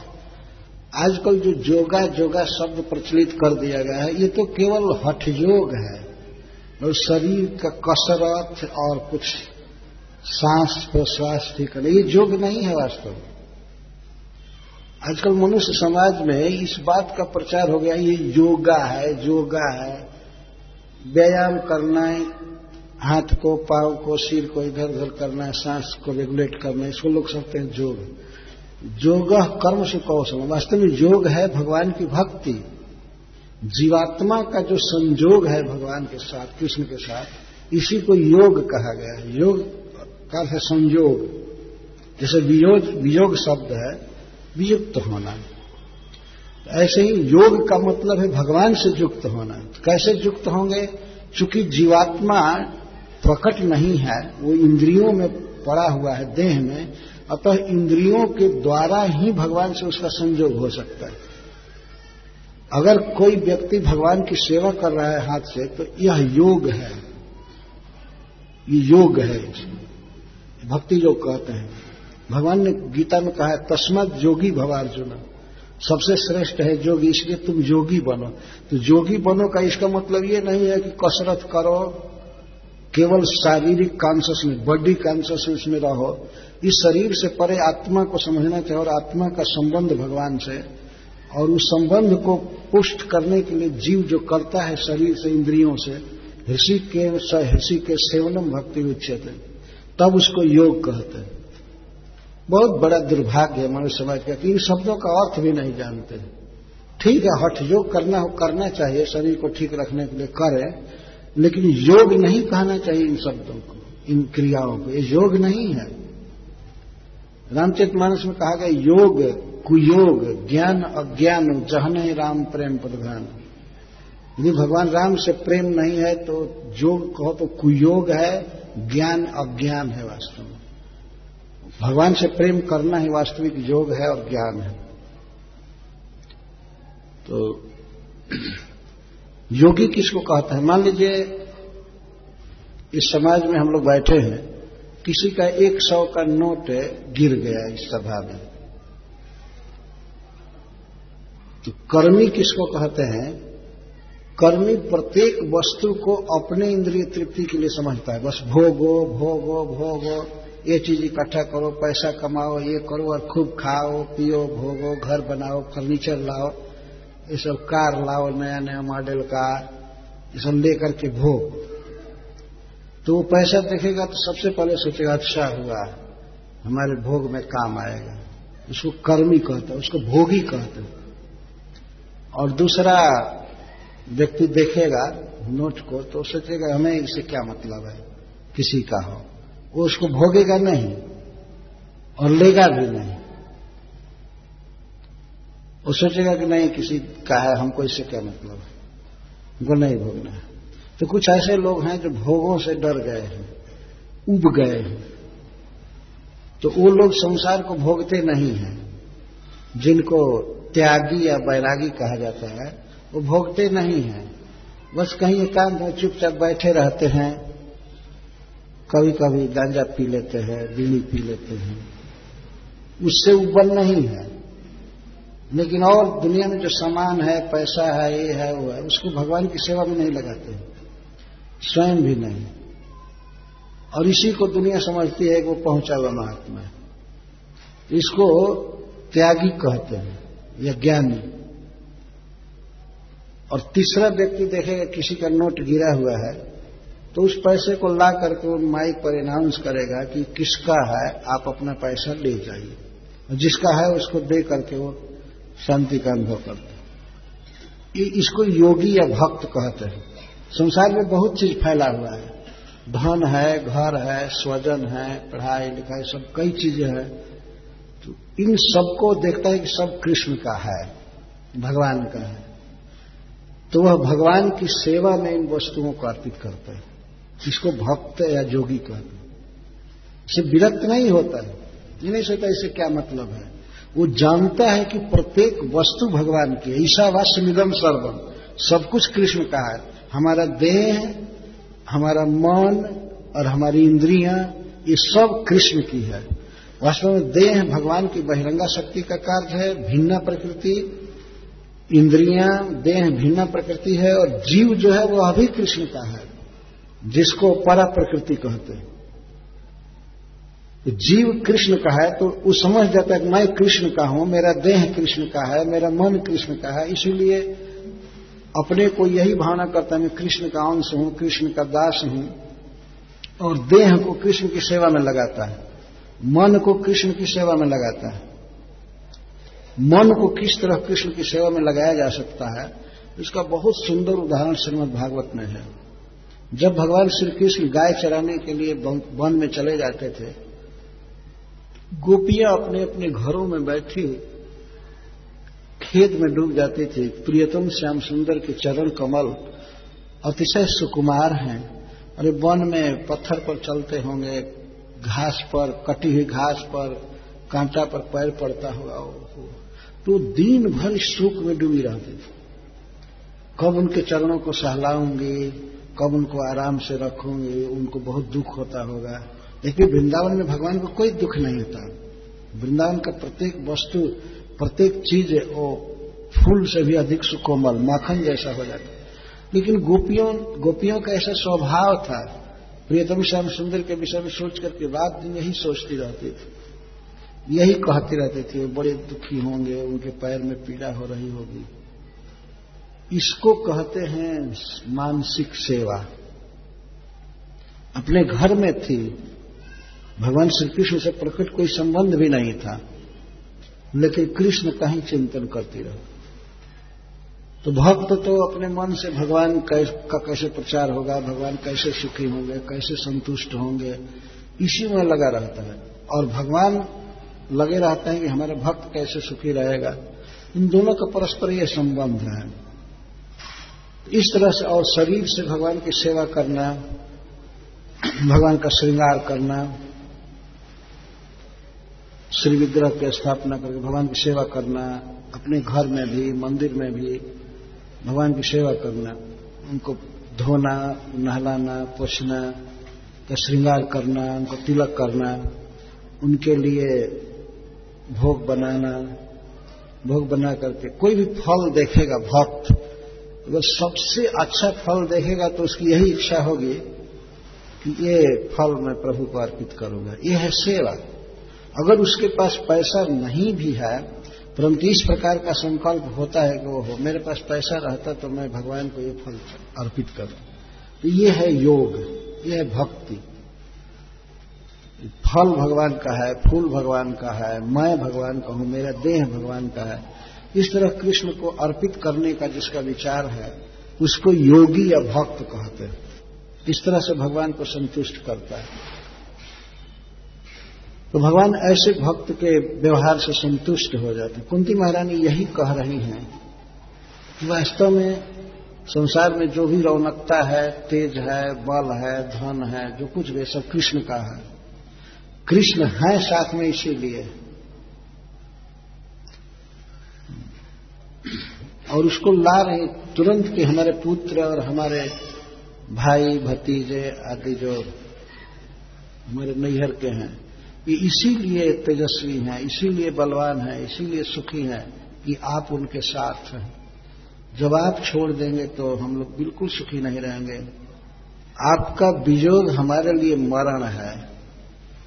क्योंकि आत्मा का शरीर से निकलना यही तो मरण है ना तो श्री कृष्ण वास्तव में आत्मा है तो परमात्मा है सभी जीवों की। इस बात को कई बार गीता में कहते मैं क्षेत्रज्ञम चापिमाम विधि सर्व क्षेत्र सुभारत हे भारत, मैं सभी क्षेत्रों में, सभी देहों में, मैं क्षेत्रज्ञ हूँ, विद्यमान। इस प्रकार ये कृष्ण का पोजीशन है। इतना कह करके कुंती महारानी कहती हैं, कृष्ण, कि केवल हमारे भाई भतीजे, नैहर के लोग या हमारे पुत्र आदि की ही बात नहीं है। इनकी तो हालत मरण जैसी हो ही जाएगी। हम लोग तो मर ही जाएँगे। नेयम शोभिशते तत्र जथे दानिम गदाधर तत्पदय अंकिता भाते स्वलक्षण विलक्षित। आपके चले जाने के बाद हमारा राज्य और हमारी राजधानी हस्तिनापुर बिल्कुल वीरान हो जाएँगे, किसी काम के नहीं रह जाएँगे। जब आप यहाँ हैं, हमारे राज्य में भ्रमण कर रहे हैं और हस्तिनापुर नगर में राजधानी में भ्रमण कर रहे हैं तो आपके दिव्य चरण कमल के चिन्ह सब जगह उभरते हैं। भगवान श्री कृष्ण महाराज युधिष्ठिर के राज्य में जहाँ घूमते थे तो वे नग्न पैर घूमते थे। भगवान की इच्छा रहती थी पृथ्वी को सुखी करने की। तो कुंती महारानी कहती है, आपके चरणों में, चरण कमलों में कुछ स्पेशल विशिष्ट चिन्ह है। इसमें इसमें नाम भी ले रही है। नेयम सभी सके तत्र जथे दानिम गदाधर त्वत्पदई अंकिता भांति स्वलक्षण विलक्षित है। आपके चरण के तलवे में एक विशिष्ट लक्षण है, विशिष्ट चिन्ह है, जैसे जौ, अंकुश, ध्वज, वज, कमल आदि के चिन्ह है। इस प्रकार के चिन्हों से युक्त चरणों से जब आप चलते हैं हसनापुर हसनापुर नगर में या राज्य में तो आपके चरणों की छाप पड़ती है पृथ्वी पर। उस समय यह पृथ्वी निहाल हो जाती है, सुखी हो जाती है। लेकिन आप जब चले जाएँगे तो ये शोभा नहीं देगी। यह पृथ्वी रोएगी, इसकी हालत बिगड़ जाएगी बिल्कुल। इसलिए है प्रभु, हमारे पुत्रों के लिए और हमारे राज्य और हमारी राजधानी के लिए आप हस्तिनापुर में रह जाइए, यहाँ से मत जाइए। न यम सभी सत्य यम शब्द से कुंती महारानी भगवान को दिखा करके कह रही है कि हमारी यह भूमि श्री सिद्ध स्वामी जी कहते अस्मत पाल्या भूमि, इसका मतलब हमारा राज्य, हमारे राज्य के अंतर्गत जो भूमि है, वह इसीलिए शोभा दे रही है इस समय, इसीलिए सुंदर लग रही है कि आपके चरण पद लगते हैं सब, चरण चिन्ह उभरे हुए हैं। और कुछ तो दिखा करके कह रहे कि देखिए आपके चरण चिन्ह उभरे हुए हैं। भगवान रथ पर से देख रहे हैं अपने चरण चिन्ह को। रथ पर बैठे बैठे चरण चिन्ह तो कह रहे कुंती महारानी, आपके चरणों से अंकित होकर के जथा यम भाति तथा तो गते सती न सभिष्यते आपके चले जाने के बाद ये शोभा नहीं देगी। कुंती महारानी अपने राज्य के लिए, अपनी प्रजा के लिए नगर का मतलब अपने नगर में रहने वाली प्रजा और इस भूमि के लिए चिंतित है, चाहती हैं कि इस भूमि का संबंध कृष्ण से बना रहे, हमारे नगर के लोगों का संबंध कृष्ण से बना रहे। तभी सुख है, तभी शांति है, तभी शोभा है। शिल प्रभुपाद एक श्लोक उद्धृत किए हैं चाणक्य पंडित के नीति श्लोक से। चाणक्य पंडित कहते हैं, पृथ्वी भूषणम राजा नारीणाम भूषणम पति, सर्वरी भूषण भूषणम चंद्र राजा सर्वस्व भूषणम। पृथ्वी का विद्या सर्वस्व भूषणम लास्ट में पृथ्वी का श्रृंगार कौन है? कब पृथ्वी सुंदर लगती है सुखी होती है? जब सुंदर राजा होता है इस पृथ्वी पर तो पृथ्वी की शोभा बढ़ जाती है। जो प्रजा को अपने पुत्र के समान या पौत्र के समान समझता है राजा और भगवान का भक्त होता है तो प्रजा का पालन करता है तो उस ऐसे सुंदर राजा से पृथ्वी की शोभा बढ़ जाती है। पृथ्वी रहती है वैसे ही, लेकिन अगर अच्छा शासक हो, प्रजा के प्रति भाव रखने वाला, स्नेह करने वाला, भगवान के आज्ञा के अनुसार शासन करने वाला तो पृथ्वी सुंदर लगने लगती है। यदि खराब राजा होता है यदि खराब मंत्री होते हैं तो पृथ्वी नरक जैसी लगती है। आज, देख ही रहे सब जगह पृथ्वी नरक जैसी बना दिया लोगों ने। सब जगह। किसी भूमि पर जहाँ गाय को माता कह करके पूजा की जाती थी उस भूमि पर स्लाउटर हाउस कसाई खाने खुल रहे। पशुओं की और पेड़ों की कितनी दुर्दशा है। पशुओं को और वृक्षों को तो सरकार प्रजा समझ ही नहीं रही है।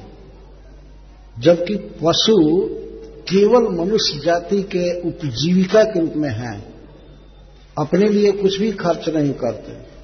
घास पात खा करके दूध देते हैं या बैल खेत में काम करता है, लेकिन बैलों को कसाई खाना में भेज दिया गया, सब काट दिए। और कितना सुंदर शब्दों में लोग लिखते हैं अब हमारी सरकार ये ये उपलब्धियाँ कर रही है, ये कर रही है, वो कर रही है। कितना बहस बांधते हैं ये राक्षस लोग। और अपने देश में पशुओं को कटवा रहे हैं। जिनसे दूध निकलता है, घी बनता है, दही बनता है, जो जीव, मनुष्य के लिए सबसे उपकारी हैं, उनको कत्ल कर रहे हैं। कसाई खाना में भेजते जा रहे हैं। उनके लिए भोजन की व्यवस्था नहीं, कुछ नहीं।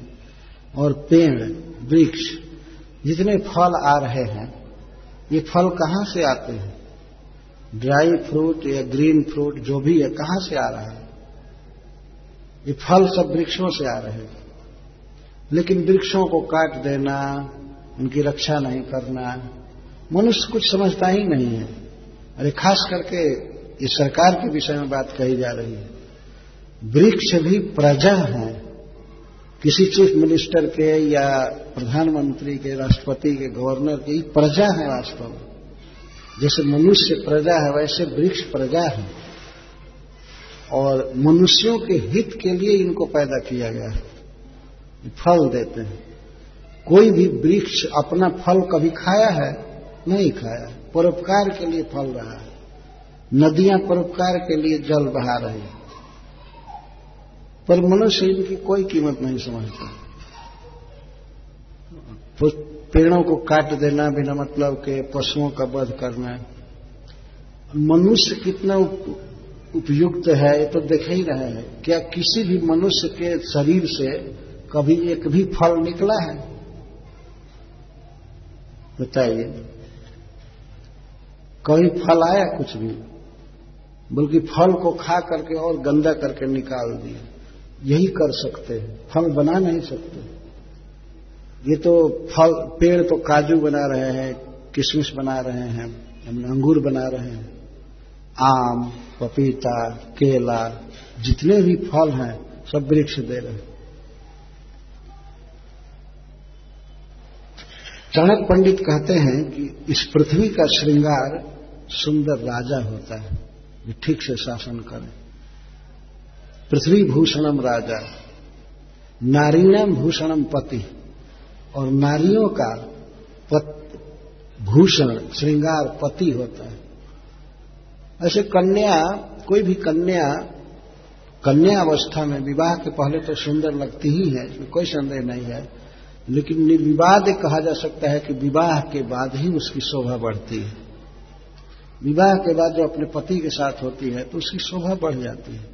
और उसमें भी यदि वो पतिव्रता हो, तब तो उसकी शोभा का कहना ही क्या तो नारीणाम भूषणम पति। नारियों का भूषण पति। उसके जीवन का श्रृंगार। है इसीलिए पति से युक्त नारी को सौभाग्यवती कहा जाता है। उसका सौभाग्य है कि उसे पति मिला है अच्छा पति। और सर्वरी भूषणम चंद्र। रात का गहना कौन है? रात का श्रृंगार है चंद्रमा। सरवरी बने रात्रि। रात्रि का श्रृंगार चंद्रमा है। जब चंद्रमा उगता है, पूर्णिमा के रात्रि में, और तारे भी उगते हैं तो रात बहुत सुंदर लगती है। ये देखा गया है, और अंधेरी रात भयावह लगती है। तो रात का श्रृंगार चंद्रमा है विद्या सर्वस्व भूषण और विद्या सबका भूषण है। जिस व्यक्ति में भी कोई ज्ञान है, विद्या है तो वह बहुत अच्छा लगता है। उसकी शोभा बढ़ जाती है। बहुत गहना पहनने से कोई सुंदर नहीं लगता है। ज्ञान और भक्ति होती है भगवान में, तब सुंदर लगता है। शिल प्रभुपा जी कहते हैं कि अमेरिका में जब वो थे, उस समय की बात कह रहे हैं, समाचार पत्रों में निकलता था कि ये इस्कान के भक्त लोग जो पहले जैसे जैसे बेधंगा दाढ़ी ये वो रखते हैं, जब कटा देते हैं बाल तो बड़े सुंदर लगते हैं। ब्राइट फेस निकलता था न्यूज़पेपर में। ये बहुत सुंदर लगते हैं। और देख सकते हैं जिस दिन कोई वैष्णव छौर कराता है, सेविंग करता है, उस दिन ज़्यादा सुंदर लगता है। दूसरे लोग समझते हैं कि लंबा लंबा केस रखने से हम सुंदर लगेंगे। नहीं। ठीक है, वक्त है। मूल बात है कि भक्ति करने से शोभा बढ़ जाती है। तो भक्ति आदमी करे तो अच्छा केस रखे या मुकुट रखे तो भी अच्छा लगेगा, लेकिन भक्ति न करे, जो विद्या न हो, विद्या का मतलब होता है भक्ति। भगवान की भक्ति। कृष्ण भक्ति कृष्ण भक्ति बिना विद्या नहीं यार रामानंद राय कहते भगवान के प्रति भक्ति यही असली विद्या है। तो विद्या सर्वस्व भूषण वैसे लोक में भी जिसके पास ज्ञान है, कुछ काम जानता है तो उसकी शोभा है, कहीं भी जाएगा शूट करेगा। आजकल के युग में तो कोई विद्या नहीं रही, अब एक कंप्यूटर विद्या रह गई, बस। छोटे छोटे बच्चों को भी ये डाल दिया जाता है, बाहर कैसे जिएगा, कैसे खाएगा पढ़कर कैसे नौकरी करेगा? कंप्यूटर नहीं सीखते हो तो कोई जीविका, कोई नौकरी का प्रश्न नहीं। तो सारी विद्याएँ खत्म हो गई। कोई विद्या नहीं। विद्या तो एक, बस कैसे पेट चलेगा, कैसे पैसा कमाएँगे, प्रतिभा सब खत्म होती जा रही तो जो भी हो, विद्या सर्वस्व भूषणम। विद्या से सबकी शोभा बढ़ जाती है। इस प्रकार कुंती महारानी कहती हैं कि हस्तिनापुर की या हमारे राज्य की शोभा आपके कारण है। आप जब चलेंगे, चलते हैं, आपके चरण विन्यास होते हैं तो इससे शोभा बढ़ जाती है। नियम सभी सत्य तत्र तत्र का अर्थ है तो गति सती। जब आप चले जाएँगे यहाँ से, तब इस भूमि की शोभा नहीं रह जाएगी। न शोभिष्यते शोभित नहीं होगी। वास्तव में पृथ्वी भगवान के विरह में रोती है। भगवान आते हैं, अवतार लेते हैं तो पृथ्वी को सुखी करने के लिए आते हैं। ऐसा श्रीमद भागवत में वर्णन है, पृथ्वी असुरों के भार से बोझिल हो गई।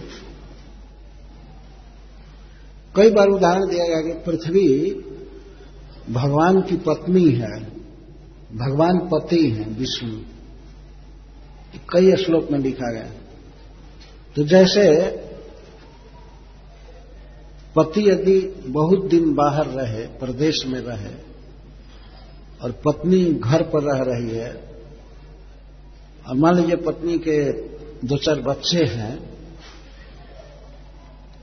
और पति न आवे, पति उसको सहारा न दें, उसको पैसा न दें, सुविधा न दें तो बेचारी दुखी रहती है। इन बच्चों का पालन करने में उसे भी अपना खर्च चाहिए, उसे कभी कभी बुखार होता है, कभी कुछ होता है कभी बच्चे बीमार पड़ते हैं। यदि पति न आवे, न सहारा दे तो बेचारी बहुत दुखी हो जाती है। यही हालत पृथ्वी की हुई थी। पृथ्वी रो रही थी। जितने भी जीव हैं पृथ्वी के बच्चे हैं, वो खुश नहीं थी, रो रही थी, दुराचार करने से असुरों के, पापी लोगों के पाप कर्म से। कि ऐसी हालत हो रही थी कि अब ये रसातल चली जाएगी, अब गिर जाएगी, ये टिक नहीं सकती है। तो ब्रह्मा जी देवताओं के साथ क्षीर सागर पर जाकर के प्रार्थना की कि हे प्रभु, आप अवतार लीजिए। पृथ्वी बहुत दुखी थी। वो जानते थे कि हमारे परम पति हमारे सर्वस्व स्वामी श्री विष्णु हैं। वो आएँगे तो सब ठीक हो जाएगा। मान लीजिए कोई समर्थ पति है, धनी पति है, कहीं बाहर नौकरी कर रहा है तो अपने साथ पैसा लेकर के आता है तो पत्नी का दुख उसी दिन मिट जाता है। जो भी आवश्यकता है वो करेगा या पति उसकी दवाई कराएगा, कुछ भी करेगा। तो भगवान जब वैकुंठ से आते हैं, सबसे पहले वे पृथ्वी पर पगन्यास करते हैं। भगवान के दिव्य चरण कमल का स्पर्श पाकर के पृथ्वी का सारा दुख मिट जाता है। यह ऐसा है, शास्त्र कहता है, लोक में बात है कि कोई किसी पति के विरह में पत्नी दग्ध है, केवल पति प्रदेश से आवे और प्रेम से बोले और अपना हाथ अगर पत्नी के सिर पर रखे, ललाट पर रखे तो उसी से वो तृप्त हो जाती है। इसके बाद तो पति उसकी आवश्यकता की पूर्ति करता है, देता है, बच्चों को देता है। तो ठीक जैसे लोक में पत्नी की दशा होती है, वैसे माता पृथ्वी दुखी थी। अनंत कोटि जीव पृथ्वी पर है। इनका पालन करने में वो समर्थ नहीं हो रही थी, दुखी थी। तो उस समय भगवान आए और पृथ्वी को सुखी किए। भगवान के द्वारा पृथ्वी को सुखी करने का पहला उपाय है कि भगवान अपने चरण से चलते हैं। चरणों का स्पर्श मिलता है पृथ्वी को। वो अपनी दृष्टि डालते हैं, वृक्षों पर, फ़सल पर पशुओं पर, मनुष्य पर सब पर सब निहाल हो जाते हैं। भगवान के अंगों में यह विशेष शक्ति है। अंगानी जस सकल इंद्रिय वृत्ति मंत्र पश्यंति पांति कलयंति चिरम जगंती ऐसा व्यक्ति जिसके चलने से धरती में प्रचुर उत्पादन होने लगे, फूल खिलने लगे, ऐसे व्यक्ति की कितनी आवश्यकता है संसार में? सहज समझा जा सकता है। भगवान के आने से प्रकृति लहलहा जाती है, सुखी हो जाती है। कुंती महारानी कहती है कि आपके चले जाने के बाद, हे गदाधर, यह पृथ्वी शोभित नहीं होगी। हमारा हस्तिनापुर, हमारी हस्तिनापुर राजधानी और राज्य की हालत बिगड़ जाएगी, दुखी हो जाएगी। इसलिए आप यहीं रहिए यहीं रहिए। श्रील प्रभुपा जी कहते हैं कि जो बात कुंती के समय में सत्य थी वही बात आज भी अक्षरशः सत्य है। यदि कोई व्यक्ति अपने राज्य को, अपने राष्ट्र को, अपने परिवार को समृद्ध बनाना चाहता है, सुखी बनाना चाहता है तो उसे चाहिए कि कृष्ण को घर में लावे, अपने राष्ट्र में लावे, अपने राज्य में लावे। अन्यथा वो सुखी नहीं हो सकता। तो प्रभुपा जी कहते हैं, हमारे भारतवर्ष में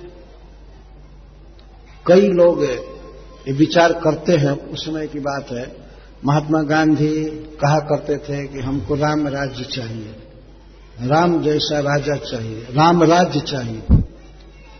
लेकिन प्रभुपा जी कहते हैं कि वो लोग तो कहते थे कि राम राज्य चाहिए, कई लोग कहते थे, लेकिन राम को नहीं लाते थे। तो बोलते हैं they want Ram Raj without Ram. ऐसे। राम राज्य चाहते हैं लेकिन राम के बिना तो राम के बिना राम राज कौन स्थापित करेगा? रावण करेगा? बताइए। अरे कोई राम को लाएगा, अपने समाज में राम की भक्ति कराएगा, तब न राम राज आएगा। ऐसे कैसे आ सकता है? तो अगर अपने देश को, समाज को सबको सुखी करना है तो भगवान को लाना चाहिए। इसका अर्थ है कि सबको भगवान का नाम जपना चाहिए, प्रणाम करना चाहिए। जगन्नाथ जी को गाँव गाँव में, शहर शहर में घुमाना चाहिए, उनकी दृष्टि पड़ने से संसार सुखी हो जाएगा। ये सिद्धांत है। तो रथ यात्रा निकालना रथ यात्रा में भाग लेना, जनता को भगवान का प्रसाद देना, जनता को एक अवसर देना कि जगन्नाथ जी को देखे। उनकी बड़ी बड़ी आँखें जब पड़ती हैं, किसी मनुष्य पर, पशु पर, किसी घर पर, वृक्ष पर तो उनका दुख मिट जाता है। इसीलिए भगवान रथ पर घूमते हैं, रथ पर भ्रमण करते हैं। देखते हैं साक्षात भगवान है। तो रथ पर बैठे हुए भगवान सब पर दृष्टि डालते हैं। इसलिए हमारे इस कान में ये बहुत अच्छी प्रथा है कि भगवान को रथ पर बैठा कर सबके घर घर में घुमाए, गलियों में घुमाया जाए। लोगों को आरती करने का अवसर मिलता है, भगवान के साथ कुछ देर चलने का मौका मिलता है। कितना बड़ा सौभाग्य। कितने नेताओं का झंडा लेकर के लोग घूमते रहते हैं। क्या मिलेगा? इस तरह की चापलूसी करते हैं। इसकी जाय बोलते हुए ये, इसकी जाय और चलते हैं। अरे चलना ही है जुलूस में तो जगन्नाथ जी के साथ चलना चाहिए। उनका उनका अनुगत बन करके चलना चाहिए। इसको संस्कृत में अनुव्रज्या कहते हैं। भगवान के साथ चलना। यह बहुत बड़ा सौभाग्य है। भगवान के साथ चलने का, नृत्य करने का, गाने का, दर्शन का सौभाग्य मिलता है। हम लोग इसका अनुभव करके बात कर रहे हैं, भगवान के साथ चलने में कितना सुख मिलता है। क्या बता सकते हैं? बहुत सुख मिलता है। अभी अभी साक्षी गोपाल प्रभु जी यमुना नगर में यात्रा निकालने वाले रथ यात्रा। उसमें जाना चाहिए, सबको भाग लेना चाहिए। भगवान के साथ चलना बहुत बड़ा सौभाग्य है। और उस पर भी गाते हुए और जगह जगह प्रसाद खाते हुए, कई जगह लोग प्रसाद बांटते रहते हैं, बांटते रहते हैं। बहुत अच्छा यही है भक्ति वास्तव में। भगवान को जनता के जीवन में लाना, उसके सामने लाना।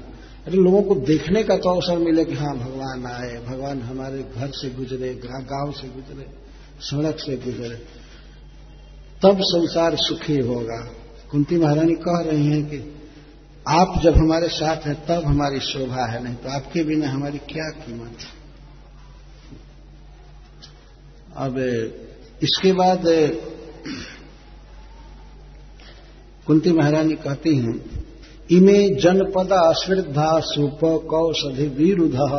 बनाद्र नदी दलवंत ये तो वीक्षित। ही चरण स्पर्श की महिमा बताए, पृथ्वी को चरण स्पर्श मिलता है, इसलिए धन्य होती है। और हमारे राज्य के इमे जनपदा, ये जनपद जनपद का अर्थ होता है जनता का पद। जैसे कोई टाउन है सब डिवीज़न है, जिला है या गाँव है, शहर है, इसको जनपद कहते हैं। जहाँ जनता रहती है तो इमे जनपदा स्विधा। हे प्रभु, आप देखिए, हमारे राज्य में जितने जनपद हैं, जितने गाँव और शहर हैं, सब सुविध अत्यंत समृद्ध हैं, अत्यंत समृद्ध हैं, और सुपो सुपोकौषधि विरुद्ध। आप क्षेत्रों पर दृष्टि डालकर देख ही रहे हैं, भगवान से कहती हैं सुपक औषधि विरुद्ध हमारे राज्य में आपकी दृष्टि से, आप करुणामृत की वर्षा से, आप जब कृपा की दृष्टि से देखते हैं तो हमारे राज्य में अन्न की प्रचुरता है, खेतों में अन्न भरा पड़ा है, औषधि। औषधि कहते हैं जो एक बार पक करके फ़सल सूख जाता है, पौधा तो उसको औषधि कहते हैं। और विरुद्ध अन्न, लताएँ, सब्ज़ियाँ और पेड़ पौधे, फल, फूल से भरा हुआ हमारा राज्य। है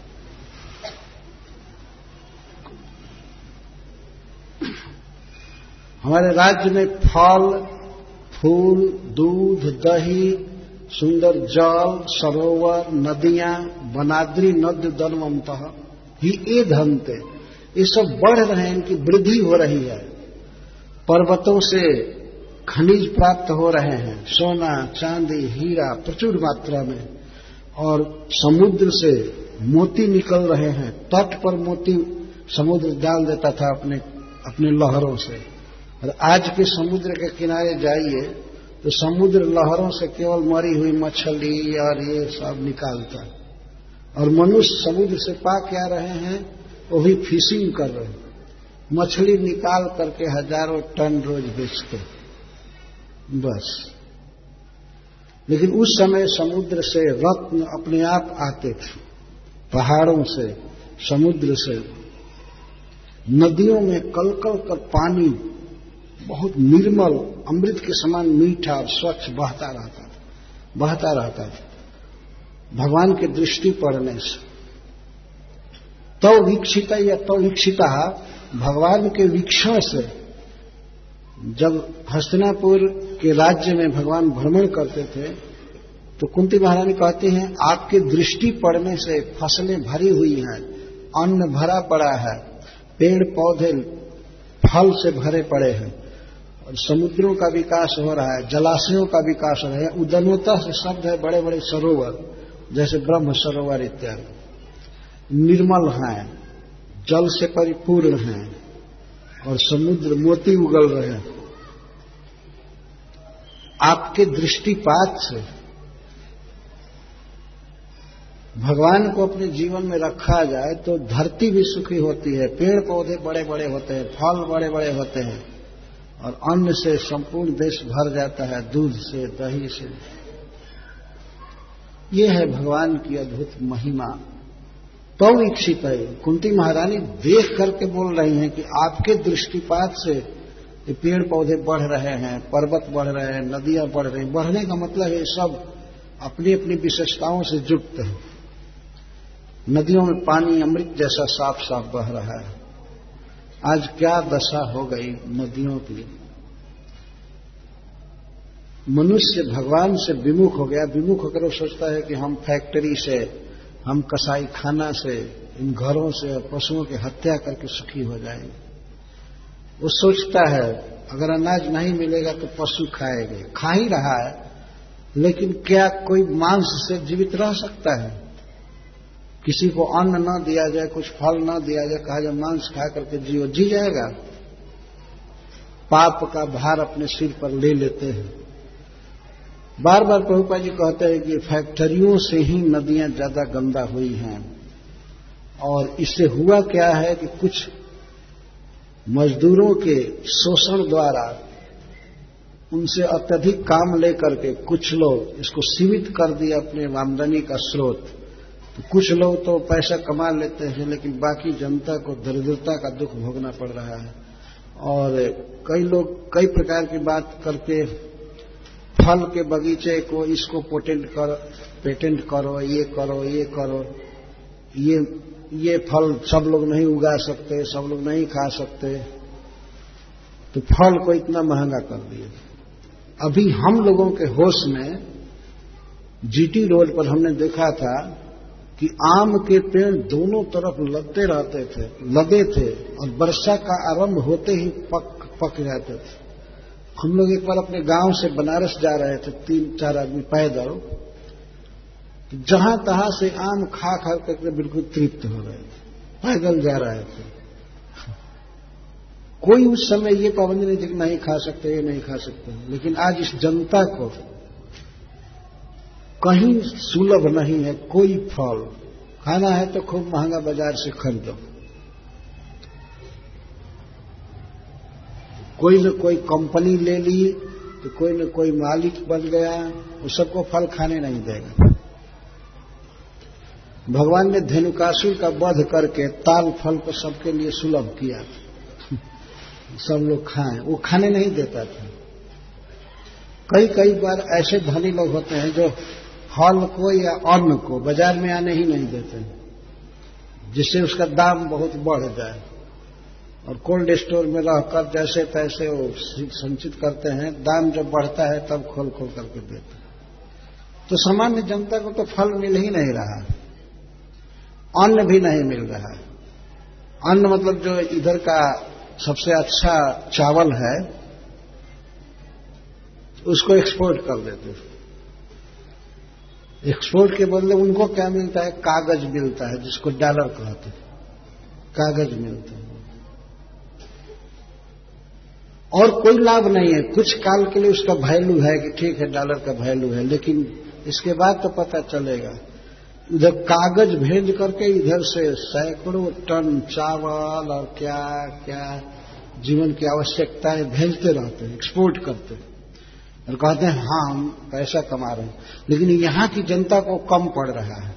जब यहाँ की उपयोगी चीज़ों को जब तुम एक्सपोर्ट करोगे तो तुमको तो डॉलर मिलेगा और जनता को जनता को वस्तु नहीं मिलेगी मिलेगी तो बहुत महँगी मिलेगी। ये है मनुष्य की चेतना, देखिए। और सोचते हैं, ये फैक्ट्री खोल दे, ये कर दे, वो कर दे, ये कर दे, वो कर दे, सुखी होते जाएँगे।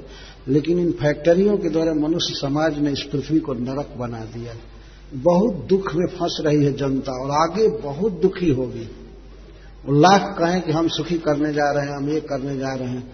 भगवान जो सहज व्यवस्था किए हैं, प्रकृति का दान दिए हैं, ये पेड़, पौधा, फ़सल, प्रचुर अन्न, पानी, नदियों में इसी को बढ़ाना चाहिए, इसी को विस्तृत करना चाहिए। तो तब लोग इसको महत्व को समझेंगे, जब कृष्ण के भक्त होंगे। अन्यथा वो नहीं समझेंगे। पहले के सभ्य आदमी वन में चले जाते थे फल फूल पर रहते थे, करते थे, अन्न पर रहते थे। अब जहाँ देखिए, वहाँ निर्लज भाव से मांस का विवरण देना और शराब का विवरण देना शराब में ठेका देसी शराब, ठेका, अंग्रेज़ी शराब, राक्षस कहीं के। ये क्या लिख रहे हो? इस प्रकार की व्यवस्था है संसार में। लज्जा आनी चाहिए। शराब, भाँग और मीट, यहाँ मीट मिलता है, यहाँ फ्रेश मीट मिलता है। मीट इस देश में। अभी मैं कुरुक्षेत्र में देखा, एक जगह पर अंडा बिक रहा था। तो हमने सोचा, क्या अभी भी ये रिलीजियस सिटी घोषित नहीं हुआ है कि अंडा को ही फलाहार मानते हैं? क्या बात है? ये ये देश का, देश की व्यवस्था है, जिसके लिए प्रथम बार का धर्म क्षेत्र है, कुरुक्षेत्र है। और ये नियम है कि भाई किसी क्षेत्र को, किसी शहर को रिलीजियस घोषित करना चाहिए। वहाँ कोई शराब ना पिए, कोई मांस ना खाए, कोई ये ना करे। यह आश्चर्य कुरुक्षेत्र को रिलीजियस सिटी घोषित नहीं किया। अथवा मैं ये सोचने लगा कि हो सकता है कि अंडा को मांस नहीं मानते होंगे। ये भी एक चेतना ही। प्रकृति के जो वरदान हैं, उन पर डिपेंड करना चाहिए और प्रकृति कब सुखी होती है जब भगवान का संपर्क मिलता है। धरती के लिए या हमारे लिए या देश की जनता के लिए, या सरकार के लिए, सबके लिए भगवान कृष्ण का संग आवश्यक है। तो हम व्यक्तिगत कैसे संग करेंगे? भगवान का दर्शन करेंगे, भगवान का नाम जप करेंगे, भगवान का प्रसाद खाएँगे, भगवान के बारे में कुछ बोलेंगे, गीत गाएँगे तो ये है भगवान का डायरेक्ट संग हमारे द्वारा। और समाज में भगवान के सामूहिक भक्ति की व्यवस्था करना, जैसे रथ यात्रा है जैसे भागवत सप्ताह है, कथा की व्यवस्था करना रथ यात्रा निकालना, गलियों में कीर्तन निकालना, प्रभात फेरी, और जनता को भगवान का प्रसाद देना। प्रसाद थोड़ा भी दिया जाए तो उस प्रसाद को खाने से पाप कट जाता है, जीव शुद्ध होता है। तो इस तरह से ये जो आयोजन स्कान के द्वारा होते हैं, वास्तव में बड़े महत्वपूर्ण हैं। भगवान को व्यक्ति के हृदय में, परिवार में, या जिला में, राज्य में, देश में, या पूरे संसार में भरने का प्रयास करना चाहिए वैष्णव। यही यही हम सबका धर्म है वास्तव में। एक व्यक्ति आज हमसे प्रश्न किए, एक भक्त है कि महाराज ये सब ये सारे पंथ कैसे खत्म होंगे? विष्णु भक्ति के अलावा हमने कहा खत्म नहीं होंगे। आप अपना कीजिए। ये खत्म नहीं होंगे, कम बेसी होते रहते हैं। ये खत्म नहीं होंगे। क्योंकि प्रकृति के तीन गुण हैं तो किसी पर रजोगुण का प्रभाव ज़्यादा रहेगा, किसी पर तमोगुण का रहेगा, किसी पर सतगुण का।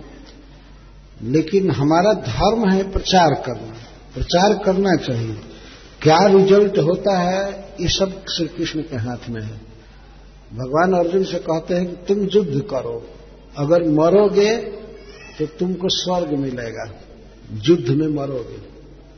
और यदि जीतोगे तो पृथ्वी का राज्य मिलेगा। दोनों हालत में युद्ध करना तुम्हारा काम है।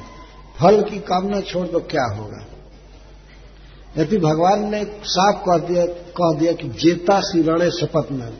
तुम शत्रुओं को जीतोगे युद्ध में। विराट रूप दिखाकर भगवान ने साफ़ कहा, तुम जीतोगे। चिंता मत करो, लेकिन अगर मरते भी हो, मान लो मरते भी हो तो स्वर्ग जाओगे। ध्यान रखना चाहिए, स्वर्ग कौन जाता है?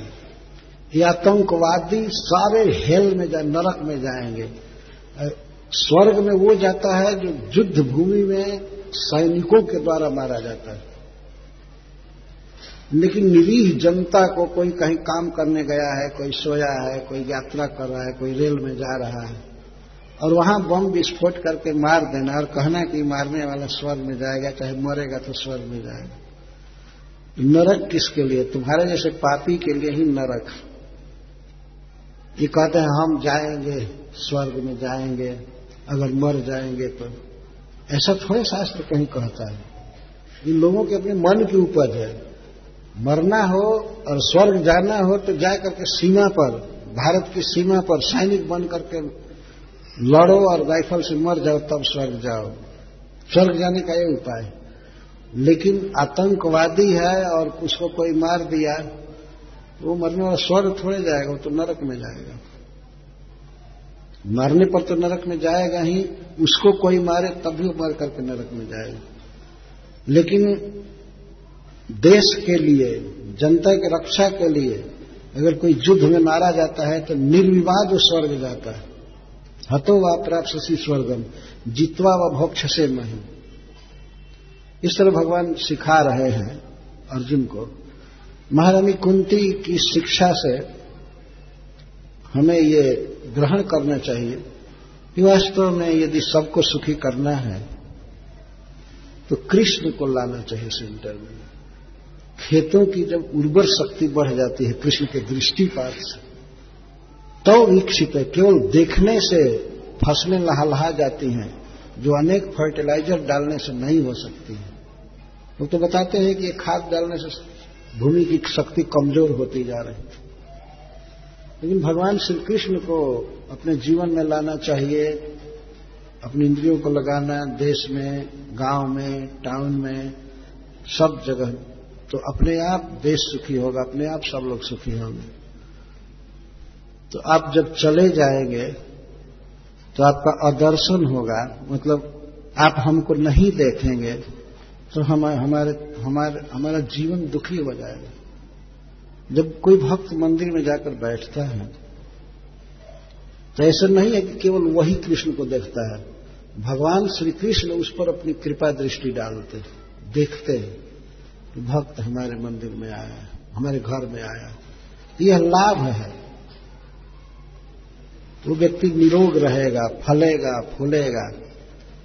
यह सत्य सिद्धांत कुंती महारानी बोल रही है। बहुत धन्यवाद आप लोग शांति से महारानी कुंती के उपदेश को सुन रहे हैं। हरे कृष्ण, जय श्री